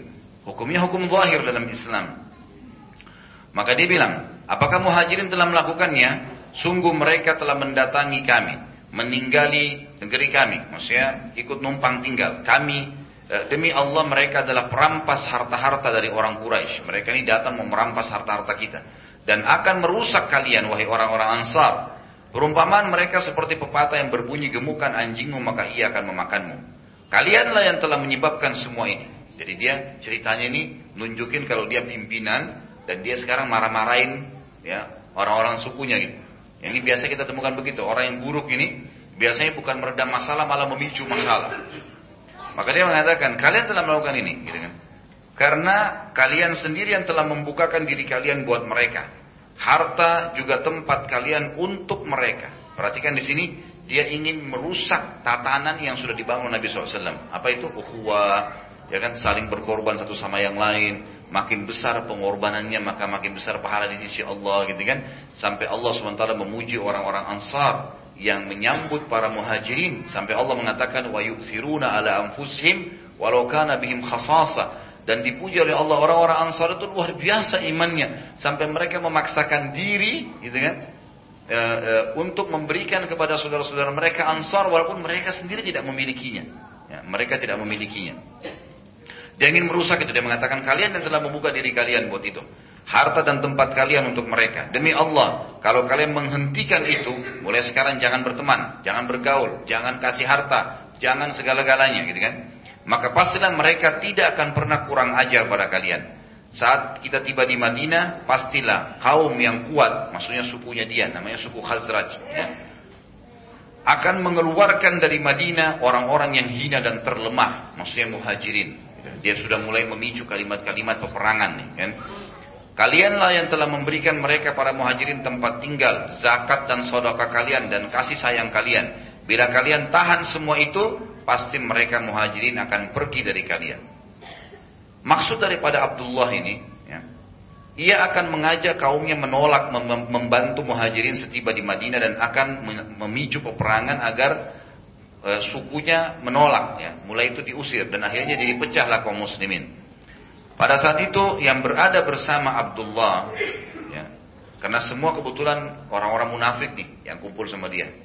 Dan dia berharap orang-orang munafik ini orang-orang yang yang loyal sama dia menyebarin Jadi supaya jadi jadi fitnah. Subhanallah, ada dari suku Khazraj satu anak umurnya 16 tahun. Namanya Zaid ibn Arqad. Zaid ibn Arqad radhiyallahu anhu ini sahabat Nabi masih 16 tahun tapi imannya luar biasa. Imannya luar biasa. Dan ini sudah biasa di kalangan sahabat ya. Makanya orang tua Bapak Ibu sekalian di sini tolong kalau ada anak-anak picu mereka dari kecil, dari masa kecil-kecil umur-umur seperti anak-anak kita ini, itu sudah dipicu dengan kisah-kisah sahabat, ya dengan kisah-kisah Nabi SAW eh, tentang Islam, mereka membela Islam, itu sangat luar biasa efeknya, karena mereka tumbuh dalam ketaatan. Kalau masih ingat pernah saya sebutkan ada dua kisah anak muda yang telah yang menebas Abu Jahal, Muadz bin Afra dan Auf bin Afra. Muadz bin Afra dulu waktu kita bahas di perang Badar nih, gitu kan? Itu umurnya 16 tahun. Auf ibn Afra umurnya 15 tahun. Abdurrahman ibn Auf saya reviewkan kembali berkata, waktu saya lagi menunggu di kancah peperangan di pasukan muslimin di depan ini ada pasukan kafir 1000 orang, pasukan muslimin 314 orang bersama Nabi SAW kan gitu. Maka Abdurrahman bilang waktu saya lagi melihat ke arah pasukan musuh, tiba-tiba datang Muadz bin Afra di sebelah kiri saya. Muadz bin Afra ini yang 16 tahun tadi. Ya. Lalu berkata, wahai paman, mana tuh Abu Jahal? Gitu. Kata Abdurrahman, kenapa kau cari Abu Jahal? Dia bilang, saya dengar dia yang paling banyak menyakiti Nabi SAW di Mekah. Kata Abdurrahman, iya benar. Gitu ya. Lalu kata Abdurrahman, apa yang kau lakukan? Kata Muad, saya mau membunuhnya. 16 tahun loh ya. Siap membunuh orang yang paling menyakiti Nabi SAW. Kalau sekarang anak muda kita 16 tahun ngapain nih? Nah, sibuk, ya, balap-balap di pinggir jalan, mabuk-mabukan, dan orang tuanya juga dukung lagi, masih muda, nggak apa-apa. Subhanallah. Bukannya masih muda malah kesempatan hafal Quran, kesempatan dibina untuk menjadi mujahid yang benar, gitu kan? Membangun rumah tangga yang benar, bangun tatanan masyarakat yang benar, prestasi dalam sekolah ini enggak, malah dibangga-banggain. Gak apa-apa nak masih muda nikmatin aja dan seterusnya. Ini berbahaya. Maka Abdurrahman bilang, saya bilang baik, nanti kalau saya lihat saya akan tunjukkan kepada kamu. Tiba-tiba kata Abdurrahman, di sebelah saya muncul lagi anak muda yang lain, ternyata adiknya si Mu'ad, namanya Auf, 15 tahun, ikut perang juga. Gitu kan? Lalu dia mengatakan, Paman, secara tidak berjanjian ya, pertanyaan tentang hikmah Allah dua-duanya kepada Abdurrahman bin Auf. Maka kata Auf, uh, kata Auf kepada Abdurrahman ini, wahai paman, mana Abu Jahal? Kata Abdurrahman, kenapa kau tanya Abu Jahal? Dia bilang, saya mendengar dia paling banyak menyusahkan Nabi SAW pada saat di Mekah. Kata Abdurrahman bin Auf, iya benar. Lalu kata ya, ya, Abdurrahman kepada Auf tadi, apa sebabnya? Kenapa kau cari Abu Jahal? Dia bilang, saya mau membunuhnya paman. Kata Abdurrahman, baiklah, kalau saya lihat saya akan sampaikan. Subhanallah, tidak lama kemudian di pasukan, ternyata Abu Jahal ada kelihatan dari jauh. Jadi ketahuan karena memang dia kepala suku. Dia satu-satunya orang yang dari kepala sampai kakinya semuanya besi. Yang kelihatan cuma matanya. Dia semua besi dari kepala sampai kaki, kudanya juga semua pakai besi, gitu kan. Jadi ini memang siap untuk perang dan dia berdiri di tengah-tengah, dilingkarin oleh 10 lingkaran, gitu kan. Pasukan, susah untuk ditembus gitu. Abdurrahman bilang, saya tidak sengaja bilang, itu Abu Jahal, ditunjuk. Dia bilang begitu, saya bilang itu Abu Jahal, tiba-tiba dua anak ini seperti anak panah yang lepas dari busurnya. Lari, Loncat-loncat itu 10 pasukan tuh, 10 baris tuh. Dipukul-pukul sama mereka. Ini yang pasukan 10 baris pasukan ini kaget.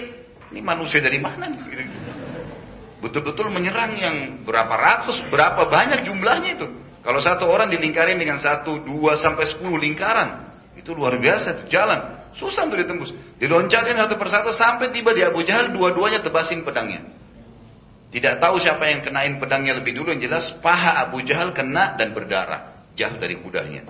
Barulah pasukan ini menyerang dua orang ini. Auf radhiyallahu anhu terbunuh mati syahid. Tinggal kakaknya Muad. Muad coba melawan, tangannya kena tebasan, tangan kanannya. Lalu berhasil dia bergabung dengan pasukan muslimin. Dia lihat tangannya sakit, dicabut imamahnya, diikat tangannya sama dia. diikat, dan dia masuk berperang dengan satu tangan. Dia rasa terganggu, kemudian dia keluar lagi, tangannya ini yang kanan diinjak sama kaki kirinya dicabut. Sama dia.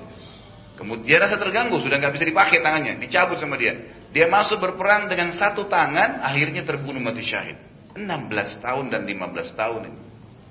Bagaimana mereka terbina dengan Islam yang benar. Ini yang harus kita lakukan, mestinya membina anak-anak kita. Bukan saya motivasi untuk ajar mereka perang ya, tapi saya masuk, maksud saya semua lini agama ini sudah harus diberikan pemahaman dari kecil. Memang penanamannya gitu kan, sehingga jangan kita warisi keburukan yang kita miliki Bapak Ibu sekalian kepada anak-anak kita. Banyak ibu-ibu dia dulu hamil di luar nikah, anaknya juga gadis mesti hamil di luar nikah. Ini warisan yang buruk ini, gitu kan? Banyak bapak-bapak gitu juga. Dia baru sadar umur 35 tahun misalnya. Dia juga mau anaknya sudahlah, nah apa-apa nanti aja. Bebas-bebas saja. Malah sengaja anaknya kalau mabuk pulang dilindungin, ditutupin. Bukan dimarahin, bukan diluruskan. Ini semua makin jauh dari agama. ya Makin jauh dari agama. Jadi harusnya kita ambil pelajaran di sini.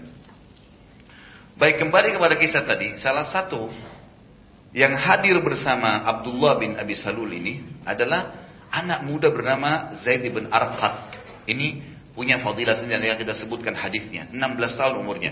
Dia kebetulan tanpa sengaja ada di situ. Waktu Abdullah bin Abi Salul. Dengan hikmah Allah lagi nyampein bakar semangat orang-orang munafik dari sukunya untuk sebarin. Kita pokoknya harus ngusir nanti. Tiba di Madinah nih kita usir nih orang-orang muhajirin keluar dari Madinah. Kok berani benar mereka mau berperang dengan kita? Padahal kita sudah kasih makanan minuman tempat tinggal dia, dia mau rusak tatanan ukhuwah Islam yang sudah ada. Zaid bin Arqad radhiyallahu anhu dia tidak mau, dia tidak terima itu. Kok bisa ini orang sebarin fitnah? Dan bayangkan jelinya pemahaman Zaid ibn Arqad 16 tahun bisa tangkap keburukannya si Abdullah ini. Maka dia tidak terima lalu dia pun segera mendatangi Nabi SAW lalu menyebabkan lalu menyampaikan apa yang dikatakan oleh Abdullah bin Abi Salulin. Di sisi Nabi SAW waktu si Zaid ibn Arqad ini menyampaikan dan ini juga pelajaran lain lagi. Bayangkan pelajaran lebih banyak kita ambil. Kalau anak kita menyampaikan sebuah informasi dan itu benar Bapak Ibu sekalian. Jangan pernah ada perasaan saya ayah, saya ibu, ini anak. Bagaimanapun tetap anak. Ini ada pemahaman orang tua biasa begitu ya. Sampai biar anaknya sudah S1, sudah S2, tetap dianggap ya kamu anak. Artinya tidak boleh nasihatin orang tua, tidak boleh ini dan tidak boleh itu. Padahal mungkin bisa saja benar apa yang dia sampaikan. Ini hati-hati, salah dalam metode pendidikannya, ya yang banyak atau penduduk-penduduk pendidikan yang salah yang banyak tersebar di tengah-tengah masyarakat kita. Harus diperbaiki tidak boleh begitu.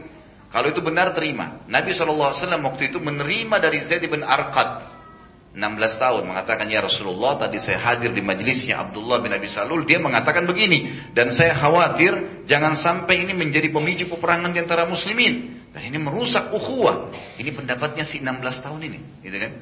Maka kata Nabi, waktu itu di sisi Nabi SAW ada Umar bin Khattab. Lalu Umar menghenuskan pedangnya sambil mengatakan, Ya Rasulullah, izinkan saya memenggal lehernya Abdullah. Karena sungguh ia telah melakukan eh, perbuatan kemunafikan. Maka kata Nabi SAW, tidak wahai Umar. Apakah engkau ingin nanti orang-orang berbicara bahwasanya Muhammad membunuh sahabatnya? Ini juga hukum yang lain lagi. Muamalah dengan orang-orang munafikin beda dengan muamalah dengan orang-orang kafir. Orang munafik itu akan dibunuh kalau terjadi pelanggaran agama. Jadi tidak ada peperangan khusus melawan orang munafik gitu. Dan mereka dibiarkan hidup bersama muslimin. Semoga saja Allah masih kasih hidayah gitu kan. Karena mereka memakai nama Islam, mereka mengaku muslim, tapi kelihatannya dari pembencinya, bencinya mereka kepada agama Islam itu sendiri. Nabi SAW larang untuk Umar membunuhnya. Padahal sebenarnya waktu itu Nabi bisa tunjuk tuh. Ini munafikin semua, habisin mereka. Tapi enggak. Nabi SAW biarkan. Bahkan Nabi mengatakan, jangan hai Umar. Apakah engkau mau orang-orang mengatakan Muhammad membunuh teman-temannya? Dan masih dikatakan sini membunuh sahabatnya. Berarti Nabi SAW masih menghitung mereka adalah kalangan sahabat. Nabi SAW sudah mencium bahaya perkataan Abdullah bin Ubay ini. Maka Nabi SAW waktu itu memerintahkan pasukan untuk bergerak ke Madinah di waktu pertengahan malam. Jadi pada saat Nabi SAW dengar, dan ini perkataan diucapkan pas tiba di sungai tadi, Jahja sama Sinan itu ribut, Sanan tadi ribut, itu sudah menjelang maghrib. Pas tiba maghrib biasanya mereka kalau musafir itu di jam kasar lalu mereka istirahat dan mereka di awal malam kalau kita sekarang jam satu malam mereka sudah bangun sholat tahajud ya. subhanallah Nabi SAW sudah tahu nih Kalau perkataan sudah diucapin dan ini pelajaran yang lain juga Bapak Ibu sekalian. Hati-hati, jangan pernah mudah ngucapin sebuah perkataan dalam bentuk janji kah, pernyataan kah. Ini karena bisa jadi pegangannya orang. Ucapkan yang perlu saja. Dan sabda Nabi SAW itu penting. Ya man kana yu'minu billahi wal yawmil akhir falyakul khairan aw liyasmut. Siapa yang mengaku beriman pada Allah hari akhir, maka dia cuma mengucapkan yang baik saja, yang tidak berbahaya buat dia. Ridho oleh Allah atau dia diam, jangan ngomong. Karena mengucapkan kalimat, apakah itu menegur, menyapa, apa saja ya, membuat mengeluarkan sebuah statement, pernyataan, ini sudah cukup untuk dipegangi oleh orang, berbahaya. Nabi SAW memberikan pelajaran buat kita untuk itu. Abdullah ini sudah mengeluarkan statement, walaupun belum nyebar di pasukan, tapi sudah ada, sudah disebarin sama dia. Ini pasti akan nyebar. Tidak ada ceritanya nggak nyebar. Walaupun itu gosip, itu sesuatu tidak benar akan nyebar tuh. Nanti akan terbendung satu waktu, tapi butuh proses. Karena pernyataan sudah diucapkan. Baik, kita lihat di sini Nabi SAW untuk meredam fitnah itu, beliau menyuruh di pertengahan malam. Kalau kita sekarang mungkin jam satu malam tadi, waktu sahabat bangun sholat tahajud, Biasanya mereka dibiarkan Nabi SAW sholat tahajud masing-masing gitu kan. Ini enggak, Nabi suruh pasukan bergerak malam itu. Jalan. Maka pimpinan, salah satu pimpinan dari Ansar juga namanya Usaid bin Khudair radhiyallahu anhu. Yang saya, saya ceritakan kalau dia baca Al-Quran, malaikat datang mendengarkan bacaannya. Tahu ada sesuatu nih, ganjil. Enggak pernah Nabi SAW suruh jalan di waktu seperti ini.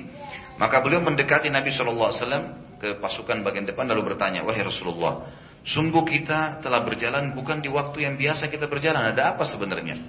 Kata Nabi SAW, apakah belum sampai pada wahai Usaid apa yang dikatakan oleh Abdullah bin Ubay? Maka kata Usaid, belum wahai utusan Allah. Jadi memang ini berita belum tersebar di pasukan. Baru di kalangan orang-orang munafik gitu kan. Maka kata Nabi SAW, sungguh Abdullah telah mengucapkan begini dan begitu. Jadi Nabi SAW sebutkan ya, sebutkan apa yang diucapkan oleh Abdullah tadi. Maka Usaid langsung marah dan berkata, Wahai Rasulullah, izinkan aku memenggal lehernya. Kata Nabi Shallallahu Alaihi Wasallam, tidak usah, biarkan saja. Ya, nanti akan ada perintah dari Allah Subhanahu Wa Taala. Jadi dibiarkan saja. Dan kita lihat di sini bagaimana para sahabat, ya, kalau mengetahui ada fitnah yang besar, memang mereka serius dalam menangani masalah. Tadi Umar sudah tawarkan, seperti Usaid tawarkan dari Allah Majma'in untuk membunuh orang-orang kafir ini. Usaid lalu berkata, kalau demikian ya Rasulullah, izinkan aku mengeluarkan dia dari Madinah. Dan demi Allah, aku tidak akan mengizinkannya masuk. Lalu Nabi SAW mengatakan juga, tidak usah. Biarkan saja dia. Kita coba berbuat baik padanya semampunya. Setelah tiga hari berturut-turut pasukan jalan. Dan ini luar biasanya belum pernah terjadi di pasukan Nabi SAW. Tiga hari dari malam itu jalan sampai besok, sampai tiga hari pokoknya, non-stop. Tidak pernah berhenti pasukan gitu kan? Berturut-turut mereka hanya berhenti istirahat sebentar untuk sholat saja, minum, makan, ya itu pun makan disuruh oleh Nabi SAW makan dan minum di atas kendaraan mereka. Cuma turun sholat berjamaah, wudhu, di makan sholat berjamaah langsung bubar lagi, suruh jalan. Nabi SAW perintahkan jalan. Maka Nabi SAW memerintahkan seluruh pasukan untuk jalan. Karena letihnya pasukan ini setelah tiga hari jalan maka mereka pun akhirnya kecapean dan di hari ketiga barulah Nabi SAW suruh mereka istirahat full. Karena capeknya hanya mereka tertidur. Mereka tertidur. Dan tidak ada waktu untuk menerima fitnah tadi. Ini fitnah diredam oleh Nabi SAW. Dibiarkan sampai ke Madinah nih. Pada saat akan tiba di Madinah, ada satu tokoh kita yang lain nih. Namanya juga Abdullah. Ini Bapak Ibu sekalian tahu siapa ini? Ini Abdullah, anaknya Abdullah bin Abi Salul. Jadi dia namanya Abdullah, anaknya dikasih nama Abdullah juga. Tapi beda nih antara anak sama ayah. Kalau Abdullah bin Abi Salul kepala munafikin jelas kafir, gitu kan? Kalau Abdullah anaknya orang beriman yang luar biasa imannya. Luar biasa. Karena tiap hari hadir di majelis Nabi SAW. Dan dia tahu ayahnya munafik. Dia tahu ayahnya munafik. Rupanya dia dengar nih.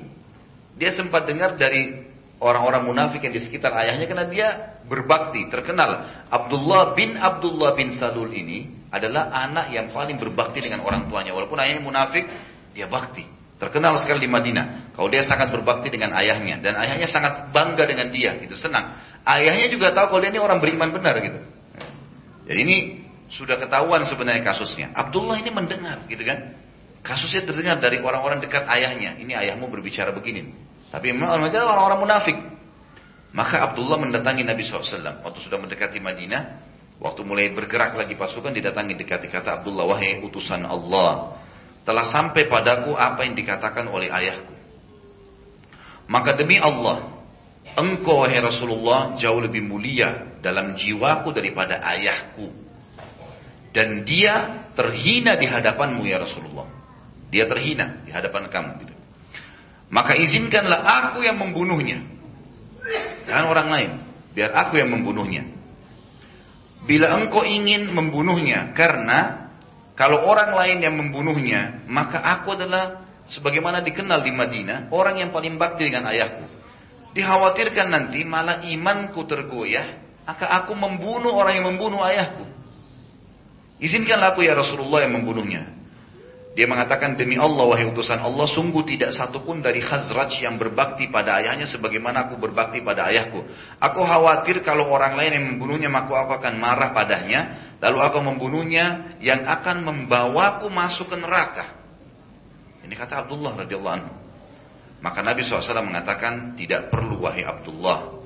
Kami tetap akan berbuat baik padanya dan memaafkan kalau dia minta maaf. Ini pelajaran yang lain lagi, gitu kan? Bagaimana Nabi SAW memiliki akhlak yang mulia, bagaimana tidak tergesa-gesa terbawa emosi, gitu kan? Orang semua sudah tahu kok siapa dia, gitu loh bahasanya, gitu kan? Sudahlah, biarin aja nanti akan ada titiknya, ada satu saat nanti di mana dia akan selesai dari permasalahannya. Ringkas cerita teman-teman sekalian, Abdullah ini waktu pasukan sudah mau masuk ke Madinah, rupanya dia merasa terganggu dengan itu. Sebentar dulu, sebelum masuk ke situ, kita akan sambung dulu kisah penutupan dalam bahasan kita. Dalam perang Bani Mustalik ini, Aisyah radhiyallahu ikut bersama pasukan, ikut bersama pasukan. Hmm, baik maaf, kita review kembali. Waktu Abdullah kita kembali kisah Abdullah tadi. Waktu Abdullah izin dengan Nabi Wasallam untuk membunuh ayahnya dan tidak diizinkan oleh Nabi Wasallam disuruh biarkan. Pasukan pas sudah melihat pintu gerbang Madinah, sempat Nabi Wasallam waktu itu suruh pasukan memperlambat langkah mereka. Tujuannya sebenarnya untuk menunggu waktu malam, memperlambat jalan mereka menunggu waktu malam. Itu sudah sore menjelang malam supaya pasukan masuk, mereka sholat, mereka istirahat, gitu kan. Jadi hari itu redam dulu fitnah. Ternyata Abdullah tadi, anaknya si Abdullah bin Abi Salul yang beriman ini, jadi kalau saya tulis dalam tulisan saya, Abdullah mukmin dalam kurung dan Abdullah munafik ayahnya ini. Abdullah ini si anak yang mukmin ini, tiba-tiba jalan menuju ke dekat pintu gerbang Madinah, gitu kan? Dari depan, sengaja hanuskan pedangnya. Orang-orang semua melihat, Kenapa nih? Siapa yang jadi targetnya si Abdullah nih? Nabi SAW lewat, dibiarin sama dia. Tetapi pegang tetap dihenus sama dia. Lewat sahabat-sahabat semua dibiarin. Orang semua bingung. Kenapa nih Abdullah? Ada apa dia? Sampai subhanallah ayahnya lewat. Kata ayahnya ada di pasukan tuh. Didekatin sama dia, ditaruh pedang di lehernya. Si Abdullah taruh pedang di leher ayahnya. Kata ayahnya, kenapa kau hai anakku? Sudah mulai durhaka, gitu kan? Kata si munafik nih, gitu kan. Kata Abdullah kalimat yang mulia. Demi Allah, wahai ayahku. Kamu yang terhina dan Rasulullah SAW yang mulia. Kalau Rasulullah tidak izinkan kamu masuk ke Madinah, maka kau tidak akan masuk, tidak akan lewat dari sini sejengkal pun. Kecuali saya akan membunuhmu kalau kau paksakan. Abdullah waktu itu sakit hati. Kok bisa anaknya lebih bela Nabi SAW? Kan dia munafik memang. Dia kan tidak akui Nabi SAW sebagai Nabi gitu. Cuma pura-pura saja. Kok bisa anaknya yang selama ini bakti lebih memilih Nabi daripada dia gitu. Maka dia mengatakan coba bunuh saja kalau kau mau. Kaget dia, Abdullah iriskan di lehernya. Gitu ya. Ini saya akan teruskan, saya akan penggal kalau kau tetap jalan. Sampai Rasulullah SAW izinkan. Waktu dia lihat ada darah netes di lehernya dan dia lihat anaknya serius gitu kan. Maka dia mengatakan baiklah, saya tidak akan bergerak. Dia lihat anaknya serius nih. Main-main ini. Dan Abdullah ini termasuk juga kesatria suku Hazraj. Memang orangnya mahir dalam berperang. Pasukan ini sudah jalan nih. Pasukan sudah jalan. Masuk di pintu gerbang Madinah. Tersebar berita di Nabi SAW. Ya Rasulullah, Abdullah tuh nahan ayahnya di sana. Gitu kan. Dan dia tidak mau membiarkan ayahnya kalau anda belum izinkan. Maka waktu Nabi SAW dengar Nabi mengatakan kirim berita kepada Abdullah, bilang biarkan ayahnya masuk. Barulah kemudian sampai berita kepada Abdullah yang mukmin ini dan dia melepaskan pedang dari leher ayahnya Akhirnya ayahnya juga masuk ke Madinah. Ternyata perbuatan ini, perbuatan Abdullah ini menunjukkan tentang kemuliaan orang mukmin. Bagaimana seorang anak pun akan mendahulukan ya e, Nabi SAW dan agama Islam daripada kerabatnya sendiri. Membuat si Abdullah munafik ini sakit hati. Waktu itu subhanallah, waktu pasukan sedang istirahat beberapa jarak dari kota Madinah, ada sebuah kejadian lain Bapak Ibu sekalian, ini penutupan bahasan kita. Ada kejadian lain. Kejadiannya adalah waktu pasukan lagi istirahat sebentar sholat, Aisyah radhiyallahu anha punya hajat. Hajat ini maaf, buang air besar, buang air kecil tidak disebutkan, tapi seperti itulah, membutuhkan kamar belakang. Tapi di kancah peperangan di padang pasir nggak ada. Jadi Aisyah pergi ke tempat jauh gitu di padang pasir. Pasukan lagi sementara wudhu di situ, kemudian mereka sholat berjamaah.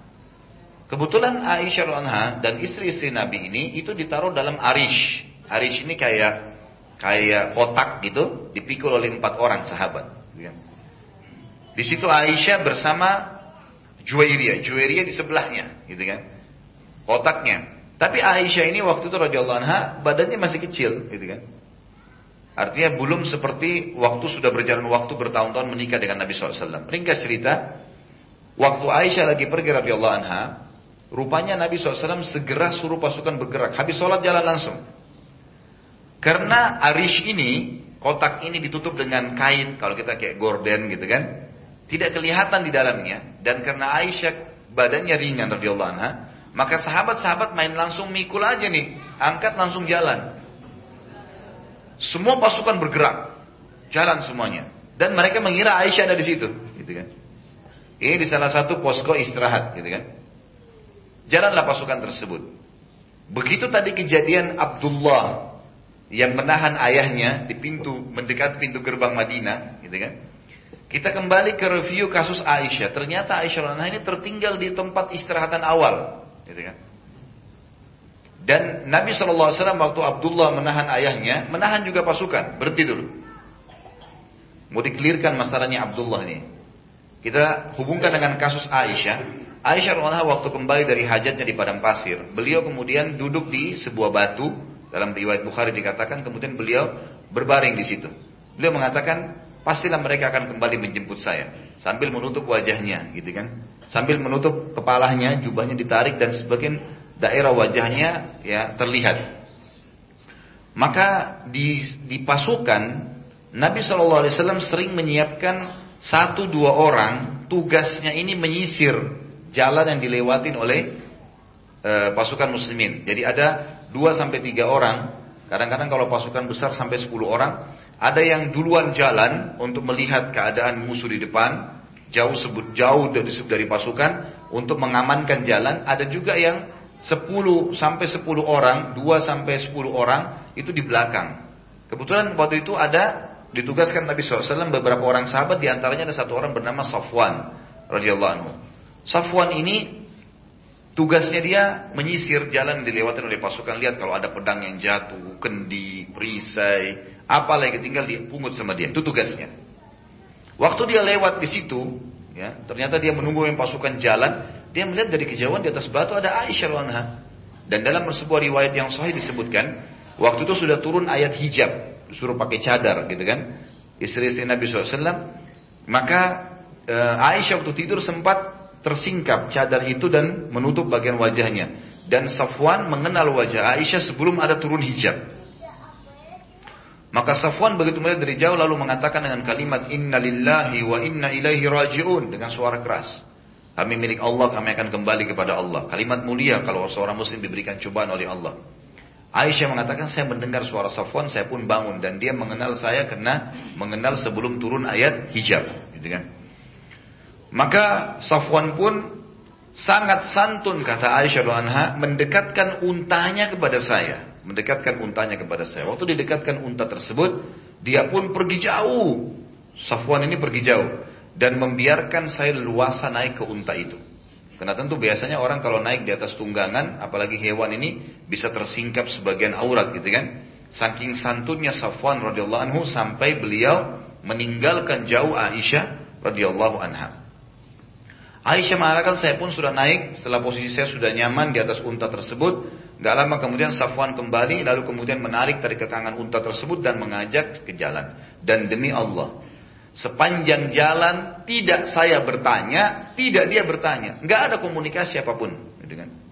Gak ada bilang, hai Aisyah kenapa kau telat? Atau Aisyah mengatakan terima kasih. Gak ada. Sama sekali gak ada komunikasi. Betul-betul dua-duanya menjaga keimanan, tidak ada komunikasi. Ini kan kadang-kadang kalau bapak-bapak atau ibu-ibu ini iseng ketemu orang ngobrol tanya. Kamu dari mana, umurnya berapa lah, wah udah panjang ceritanya. Lihat bagaimana adabnya. Orang bantu ya bantu, gitu kan. Jangan tunggangi kesempatan, gitu. Maka di sini Aisyah mengatakan demi Allah tidak satu kata pun keluar dari mulut saya dan tidak dari mulutnya Safwan. Gak ada saling nanya nih. Udah tahu, sudah mengerti dengan isyarat kalau Safwan mau menolong. Gitu loh ringkas ceritanya. Jalanlah. Subhanallah, kasus Abdullah tadi, kasus Abdullah yang menahan ayahnya itu, waktu dia lagi menempelkan pedang di leher ayahnya, dan akhirnya dilepas pedang tersebut, Abdullah si munafik ini kan sakit hati. Pasukan belum bergerak nih, baru mau saling merapat. Ternyata Aisyah radhiyallahu dengan Safwan datang waktu itu. Pada waktu itu, gitu kan? Subhanallah pada waktu itu lagi panas-panasnya keadaan, muncul nih. Si Abdullah munafik gunakan kesempatan. Dia balik ke arah Aisyah dan Safwan lalu teriak dengan suara keras. Aisyah dan Safwan berdua demi Allah tidak mungkin dia itu Aisyah selamat dari itu si Safwan dan tidak mungkin si itu si Safwan selamat dari dia. Artinya ini sebenarnya dia mengatakan pasti zina nih. Cuman dia nggak bilang zina, dia cuma bilang ini mana bisa berdua terus tidak ada apa-apa nih. Nah, karena dia jengkel tadi kejadian anaknya itu kan gitu. Maka subhanallah berita itu tersebar seperti racun di tengah-tengah muslimin karena depan mata mereka. Gitu. Kelihatan Aisyah nggak masuk di akal ya. Karena mereka nggak sangka ini nggak mungkin ada di atas untanya Safwan dan Safwan menarik tali unta itu dan dari kejauhan jalan nih lagi lagi terang masih sore kan menjelang baru menjelang maghrib maka kelihatan semuanya. Maka yang terjadi pada saat itu bapak ibu sekalian adalah disebarkanlah berita oleh Abdullah uh, al Munafiq ini kalau oh maaf ada yang tertinggal satu. Pada saat sebelum kita masuk ke kasus Aisyah dulu jadi pada saat tersebar berita Abdullah akan membunuh ayahnya, gitu kan? Dan terbongkar perkataan ayahnya si munafik ini, si Abdullah munafik, kalau dia memang mau menyebarkan permusuhan, Nabi Shallallahu Alaihi Wasallam sempat mendekati, ingat tadi sahabat yang 16 tahun Zaid bin Arqad radhiyallahu anhu, lalu berkata, orang ini ya yang Allah tiupkan di dalam telinganya informasi yang benar. Karena waktu itu ternyata si uh, apa namanya Abdullah munafik ini mengatakan Zaid itu dusta, saya nggak bilang gitu. gitu. Jadi dibalik fakta sama dia. Ingat tadi Zaid bin Arkat ya? Anak muda yang 16 tahun yang dengar informasi, rupanya waktu tersebar Abdullah bin Abu, Sulay, eh, Abu Salul ini nyebarin berita berita tentang harus berperang memerangi orang dari Zaid dia mengatakan Zaid dusta tuh, kapan saya pernah bilang? Dibalikkan fakta sama dia dan ini sifat munafikin memang. Subhanallah waktu kebongkar turun wahyu menyampaikan masalah itu, maka Nabi SAW membisikkan mendekati kupingnya Zaid dan sahabat dengar mengatakan orang inilah yang kupingnya ditiupkan kebenaran oleh Allah Subhanahu wa taala. Allah Subhanahu wa taala membongkar kedoknya orang-orang munafikin ini, di antaranya Abdullah bin Salul. Kita baca dulu ayatnya baru kita kembali kepada kisah Aisyah dari radhiyallahu anha. Surah Al-Munafikun, surah nomor 63 ayat 1 sampai ayat 10. Allah bongkar tuh ceritanya tentang masalah si Abdullah munafik ini. A'udzu billahi minasyaitonir rajim. Idza ja'akal munafiquna qalu nashhadu innaka la rasulullah wallahu ya'lamu innaka la rasul wallahu yashhadu innal munafiqina lakadzibun. Kalau datang kepada Muhammad Muhammad orang-orang munafik, jadi ternyata Abdullah si munafik ini bilang, Saya juga yakin kok Muhammad itu utusan Allah. Saya yakin semua ajaran-ajarannya benar. Ukhuwah yang dibangun itu benar. Saya nggak pernah sebarin nih berita dusta, gitu kan. Maka kata Allah, bila orang-orang munafik datang kepadamu dan berkata, kami mengakui bahwasanya sesungguhnya kau benar-benar Rasulullah. Dan Allah mengetahui bahwa sungguhnya kau benar-benar utusannya. Tidak butuh dengan orang munafik itu. Dan Allah mengetahui bahwa sungguhnya orang-orang munafik benar-benar pendusta. Jadi ada tujuan mereka mengatakan itu. Ayat 2. Ittakhadu aymanahum junnatan fasaddu an sabilillah. Innahum sa'a ma kanu ya'malun. Mereka itu menjadikan sumpah mereka sebagai perisai. Mengatakan demi Allah, demi Allah gitu kan. Lalu mereka menghalangi manusia dari jalan Allah. Sesungguhnya amat buruklah yang telah mereka kerjakan. Jadi waktu Abdullah bin Abi Salul mengatakan itu Zaid bin Arakat itu dusta, nggak benar tuh anak kecil kok mau dipercaya dan dan banyaklah informasi yang disampaikan sama dia.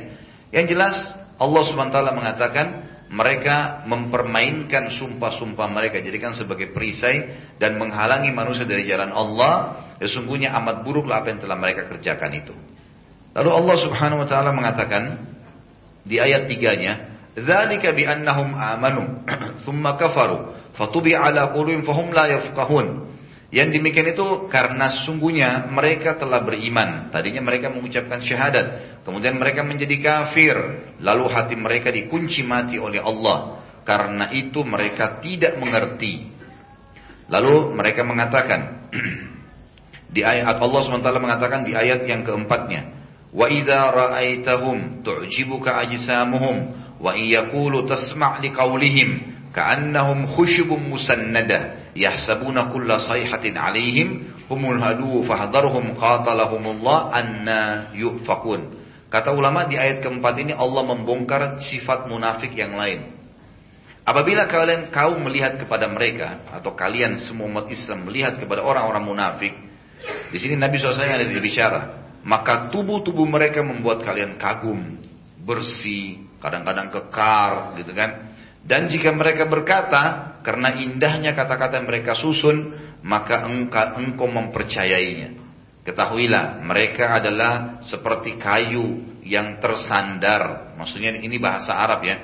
Mereka seperti kayu tersandar, seperti kayu yang cuma dipakai sandar. Tidak ada manfaatnya dia. Dia tidak bisa, maksudnya dia tidak bisa melakukan apa-apa sebenarnya.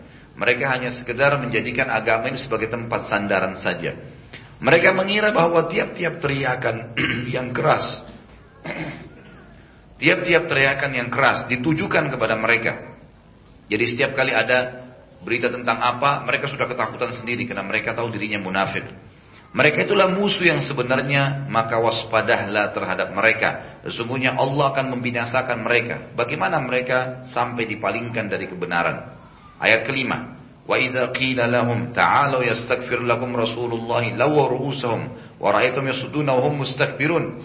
Kalau dikatakan kepada mereka, kalau kalian salah kan kata Nabi SAW tadi kan, sudahlah kalau ayahmu wahai Abdullah, si Abdullah munafik ini, kalau ayahmu wahai Abdullah yang mukmin dikatakan kepada Nabi Nabi SAW berkata padanya, kalau ayahmu si Abdullah munafik ya, mau bertaubat, minta maaf kami maafkan. Lalu dikatakan kepada Abdullah bin Abi Salul, ini Nabi SAW mengatakan kau akan dimaafkan kok. Walaupun kau sudah buat masalah nih, kau akan dimaafkan. Lalu dikatakan, dan apabila ya, dikatakan kepada mereka, marilah beriman, tinggalkan kemunafikan, agar Rasulullah SAW meminta ampun buat kalian. Mereka membuang muka mereka dan kamu melihat mereka berpaling sementara mereka menyombongkan diri. Ayat ketujuh. Ayat keenam, maaf.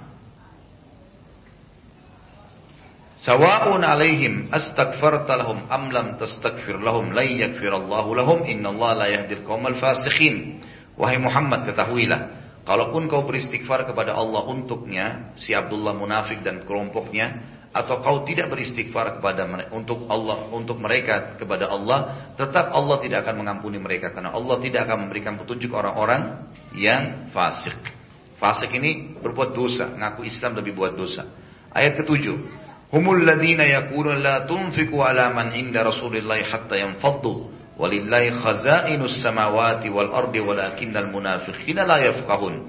Mereka lah orang-orang yang mengatakan kepada orang-orang Ansar, janganlah kamu memberikan pembelanjaan atau harta kepada orang-orang muhajirin yang ada di sisi Rasulullah SAW supaya mereka bubar meninggalkan Rasulullah, tinggalkan Madinah, mereka kembali ke Mekah, tinggal di kampungnya sendiri. Padahal kepunyaan Allah lah perbendaharaan langit dan bumi, tapi orang-orang munafik tidak memahaminya. Mereka dari mana tuh ngaku bahwasanya Madinah punya mereka? Kebetulan aja lahir di situ. Itu buminya Allah. Dari mana dia ngaku? Kurma yang dia tanam itu miliknya Allah, buminya Allah, pohonnya Allah, dia sendiri Allah yang milikin. Dari mana dia mengaku nih? Kebetulan saja ada variasinya, kebetulan tinggal di Madinah, gitu kan? Ini satu hal yang harus difahami. Dari tadi saya sudah beratkan masalah ini. Kita kalau pahami ini teman-teman sekalian, kita hanya tahu konsep tinggal di sebuah wilayah adalah karena berimannya dia akan mulia. Itu kasusnya. Kemudian dikatakan di sini, mereka mengatakan kepada sudah tadi ayat tujuhnya, ayat delapannya, yaquluna la irja'na ila al-madinati la yukhrijanna al-'azzu minha al-adal. Walillahi al-izzatu wa lirasulihi wa lil mu'minina walakin al-munafiqina la ya'lamun.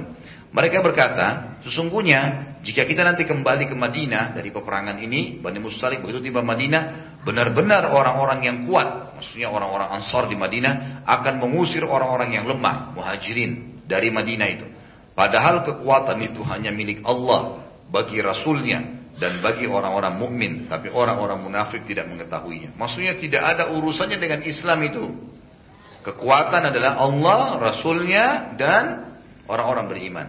Gak ada urusannya dengan fanatisme kesukuan atau wilayah atau tempat. Allah Azza wa membongkar kedok mereka di sini. Ya. Tentu sampai ayat 8 berarti bukan ayat 10 ya, sampai ayat 8. Allah SWT membongkar kedok mereka, para munafikin, terutama Abdullah si munafik tadi, dan kejadian di atas membuat Abdullah sakit hati akhirnya, dan ya dia sempat ya dari kejadian ini akhirnya memfitnah Aisyah dan kita kembali kepada kisah Aisyah sekarang. Ya. Baiklah.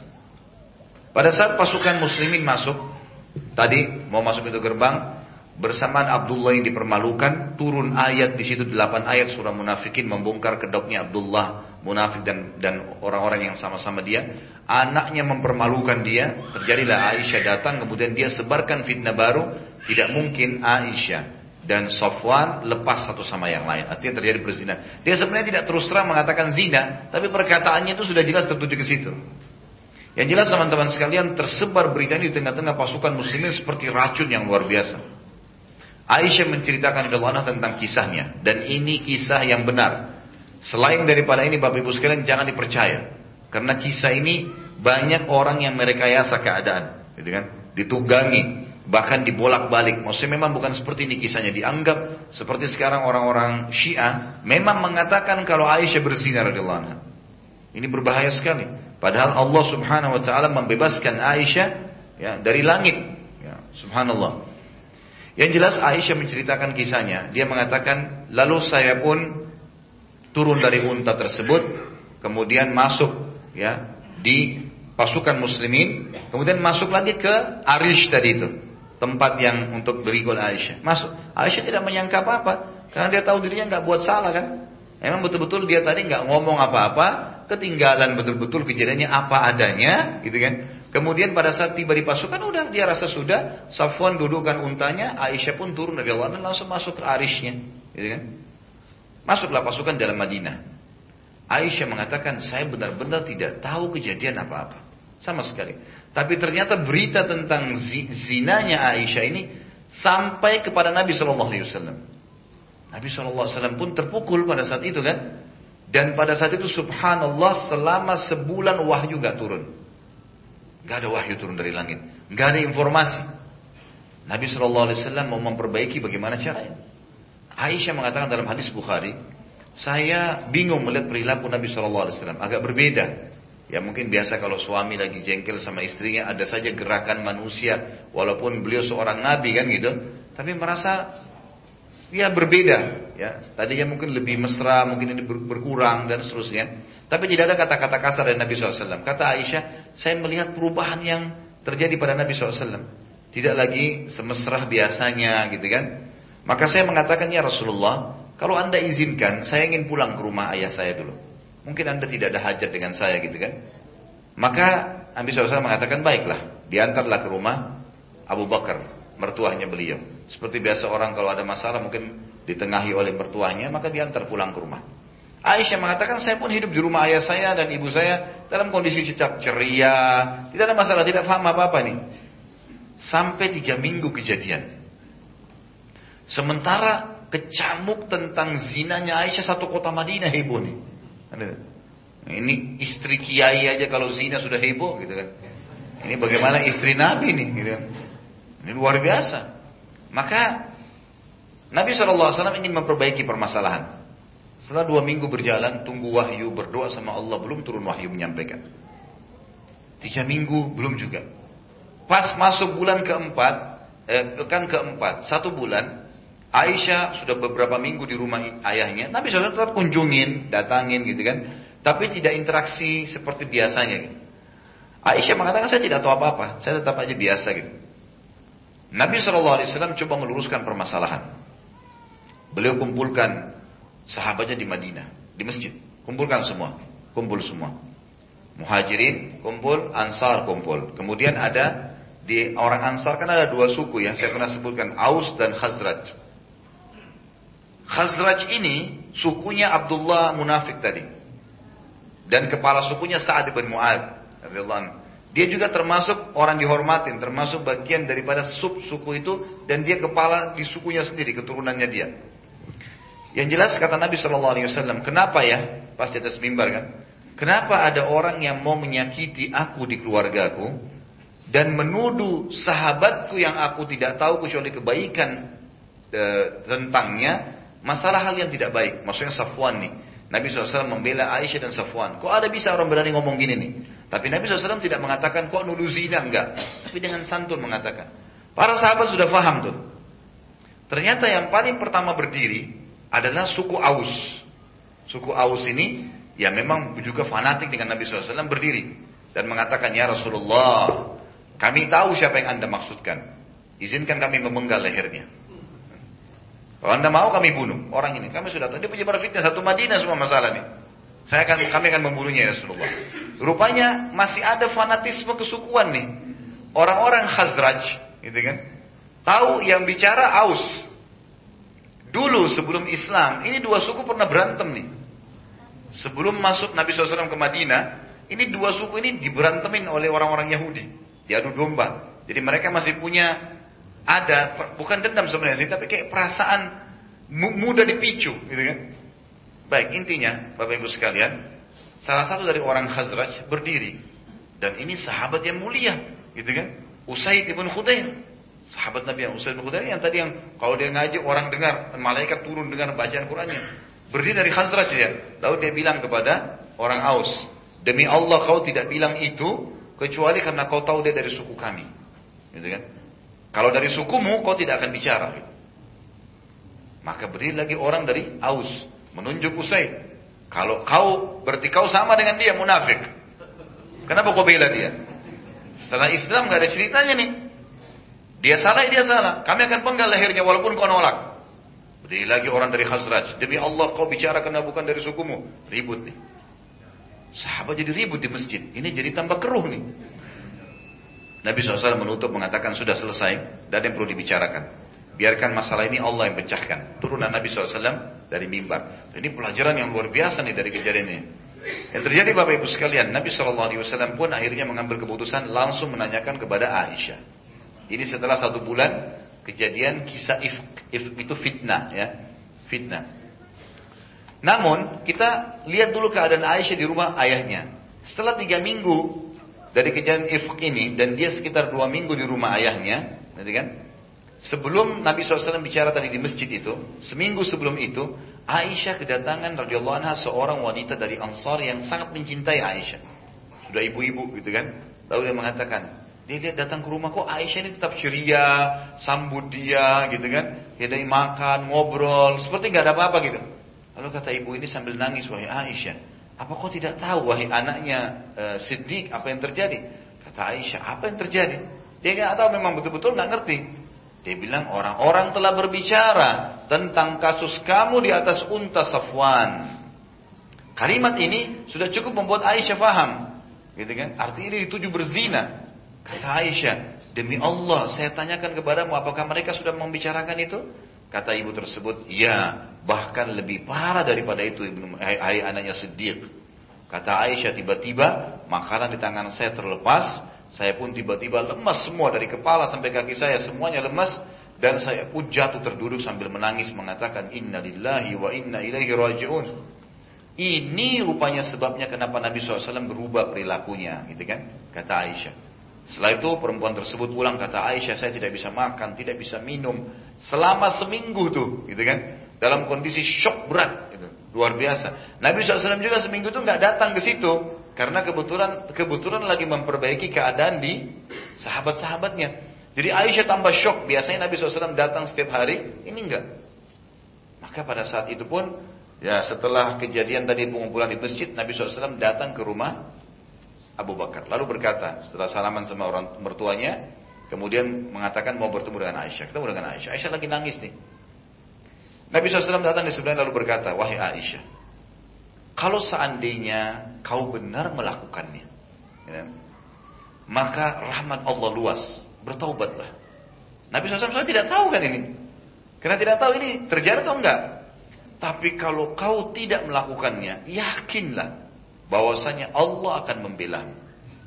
Ini bayangkan posisi Aisyah di sini radhiyallahu Luar biasa. Suaminya pun sudah sampai mengatakan kalimat itu. Maka dia mengatakan, ya Rasulullah, kata Aisyah, saya tadinya lemas sekali, tiba-tiba jadi kuat, duduk, dan saya mengatakan, ya Rasulullah, Anda pun sudah percaya berita itu. Karena Nabi SAW bukan percaya ya. Nabi memberikan kalau memang benar, kau taubat. Kalau salah, Ya, kalau kamu kalau kamu salah, kamu taubat. Kalau kamu benar, Allah akan membela kamu. Kalimat yang bijaksana kan gitu. Maka kata Nabi Nabi SAW diam. Lalu Aisyah balik kepada Abu Bakar mengatakan, wahai ayahku, ucapkanlah sesuatu. Kok apa diam, gitu kan? Maka kata Abu Bakar, ini suami sudah di posisi bimbang, iya atau enggak nih? Sekarang dia kembali kepada ayahnya. Lalu ayahnya mengatakan, wahai anakku, saya tidak tahu menjawab apa Rasulullah SAW. Karena saya tidak tahu ini benar atau salah. Saya sendiri tidak tahu. Aisyah merasa makin sendirian radhiyallahu anha. Balik ke ibunya, wahai ibu, jawab Rasulullah SAW. Ibunya juga jawab, saya tidak tahu harus jawab apa Rasulullah SAW. Saya tidak tahu, kau lakukan atau tidak, gitu kan? Nabi aja nggak tahu, apalagi kami gitu. Kata Aisyah pada saat itu betul-betul saya merasa saya sedang sendirian. Makin remuk semua tulang-tulang tubuhku. Pikiranku makin galau dan tidak bisa berbuat apa-apa. Tapi pada saat itu dia bilang, keluar kalimat dari lisan saya, saya tidak membutuhkan dukungan kalian. Dan demi Allah ya Rasulullah, saya tidak mau bertaubat karena saya tidak melakukannya. Gitu kan? Saya tidak melakukannya. Dan saya hanya mengucapkan yang diucapkan Nabi Yakub alaihissalam pada saat Yusuf hilang. Innama ashku bathi wa huzni ilallah. Saya hanya keluhkan kesedihanku dan masalahku kepada Allah subhanahu wa ta'ala. Maka pada saat itu pula kata Aisyah radhiyallahu tiba-tiba Nabi SAW berdiri menuju ke sudut rumah kami. Kemudian seperti biasa kalau keadaan seperti itu biasanya Nabi SAW menerima wahyu. Beliau duduk dan kali beliau mengeluarkan butiran-butiran keringat yang besar. Maka setelah itu pun Nabi SAW berdiri lalu mengatakan Wahai Aisyah terimalah berita gembira Karena Allah telah menurunkan pembebasanmu dari langit ketujuh Turun ayat membela Aisyah radhiyallahu anha gitu ya. Maka tersebarlah berita pada saat itu bahwasanya Aisyah terbelah terselamatkan dari fitnah dan semua yang memfitnahnya akan dicambuk 80 jerah. Ditangkaplah si Abdullah bin Salul tadi, ditangkaplah semua orang-orang munafik yang yang menyebarkan berita tersebut dan ditangkap bahkan ada sahabat yang kena fitnah ikut-ikutan ditangkap dicambuk semuanya 80 jerah. Dan ini sebuah hukum sendiri Bapak Ibu sekalian. Hukum yang kita bisa ambil. Cobaan akan datang kepada orang beriman. Itu yang pertama. Pasti terjadi. Jadi jangan antum berpikir dalam kehidupan tidak ada cobaan. Gak mungkin. Cobaan akan datang. Tapi Allah ingin dengan cobaan tersebut meninggikan derajat kita dan juga membuat kita menambah pengalaman hidup. Itu penting. Jadi jangan pernah merasa lepas dari cobaan. Ini kapan nih cobaan saya selesai? Nggak bakal selesai cobaan. Selesai satu, selesai ada yang lain datang gitu kan. Jadi nikmatin aja prosesnya, ya. Tinggal bagaimana mempelajarinya, muhasabah, beristighfar kalau ada yang salah, itu penting, ini gitu. Itu yang kita harus pahami. Nabi SAW aja dicoba, Aisyah dicoba. Yang kedua, setiap cobaan datang, selama kita dalam keadaan benar atau fitnah datang, kita benar, gak usah khawatir. Tetap aja tenang menghadapinya, walaupun kita sudah difitnah segala macam hal yang besar, tetap aja kita kokoh, tetap istiqomah seperti Aisyah radhiyallahu anha dan Allah pasti akan bongkar kedoknya orang-orang yang tidak benar. Dan yang ketiga Bapak Ibu sekalian, semua orang yang menyebarkan berita ifk namanya. Ifk ini kedustaan atau ya e, dalam buku fikih biasa disebutkan haddul muftari. Cambukan orang-orang yang menyebarkan berita dusta itu keluar sebuah hukum karena Nabi SAW mencambuk mereka 80 jerah. Semua orang yang dusta menyebarkan fitnah, maka hukumnya dicambuk 80 jerah. Hukumnya dicambuk 80 jerah. Dan akhirnya selesailah permasalahan kisah ifk ini bersamaan juga dengan selesainya materi kita pada kesempatan ini insya Allah dan kita akan lanjutkan pada pertemuan akan datang dengan kelanjutan peperangan-peperangan Nabi Shallallahu Alaihi Wasallam sampai beliau membebaskan kota Mekah nanti. Allahu alam. Sampai sini insya Allah bahasan kita. Uh, kalau saya melihat Allah alam lebih baik tidak ada pertanyaan karena sudah jam 11. Nah. Sesuai dengan tema. Baik, Waalaikumsalam.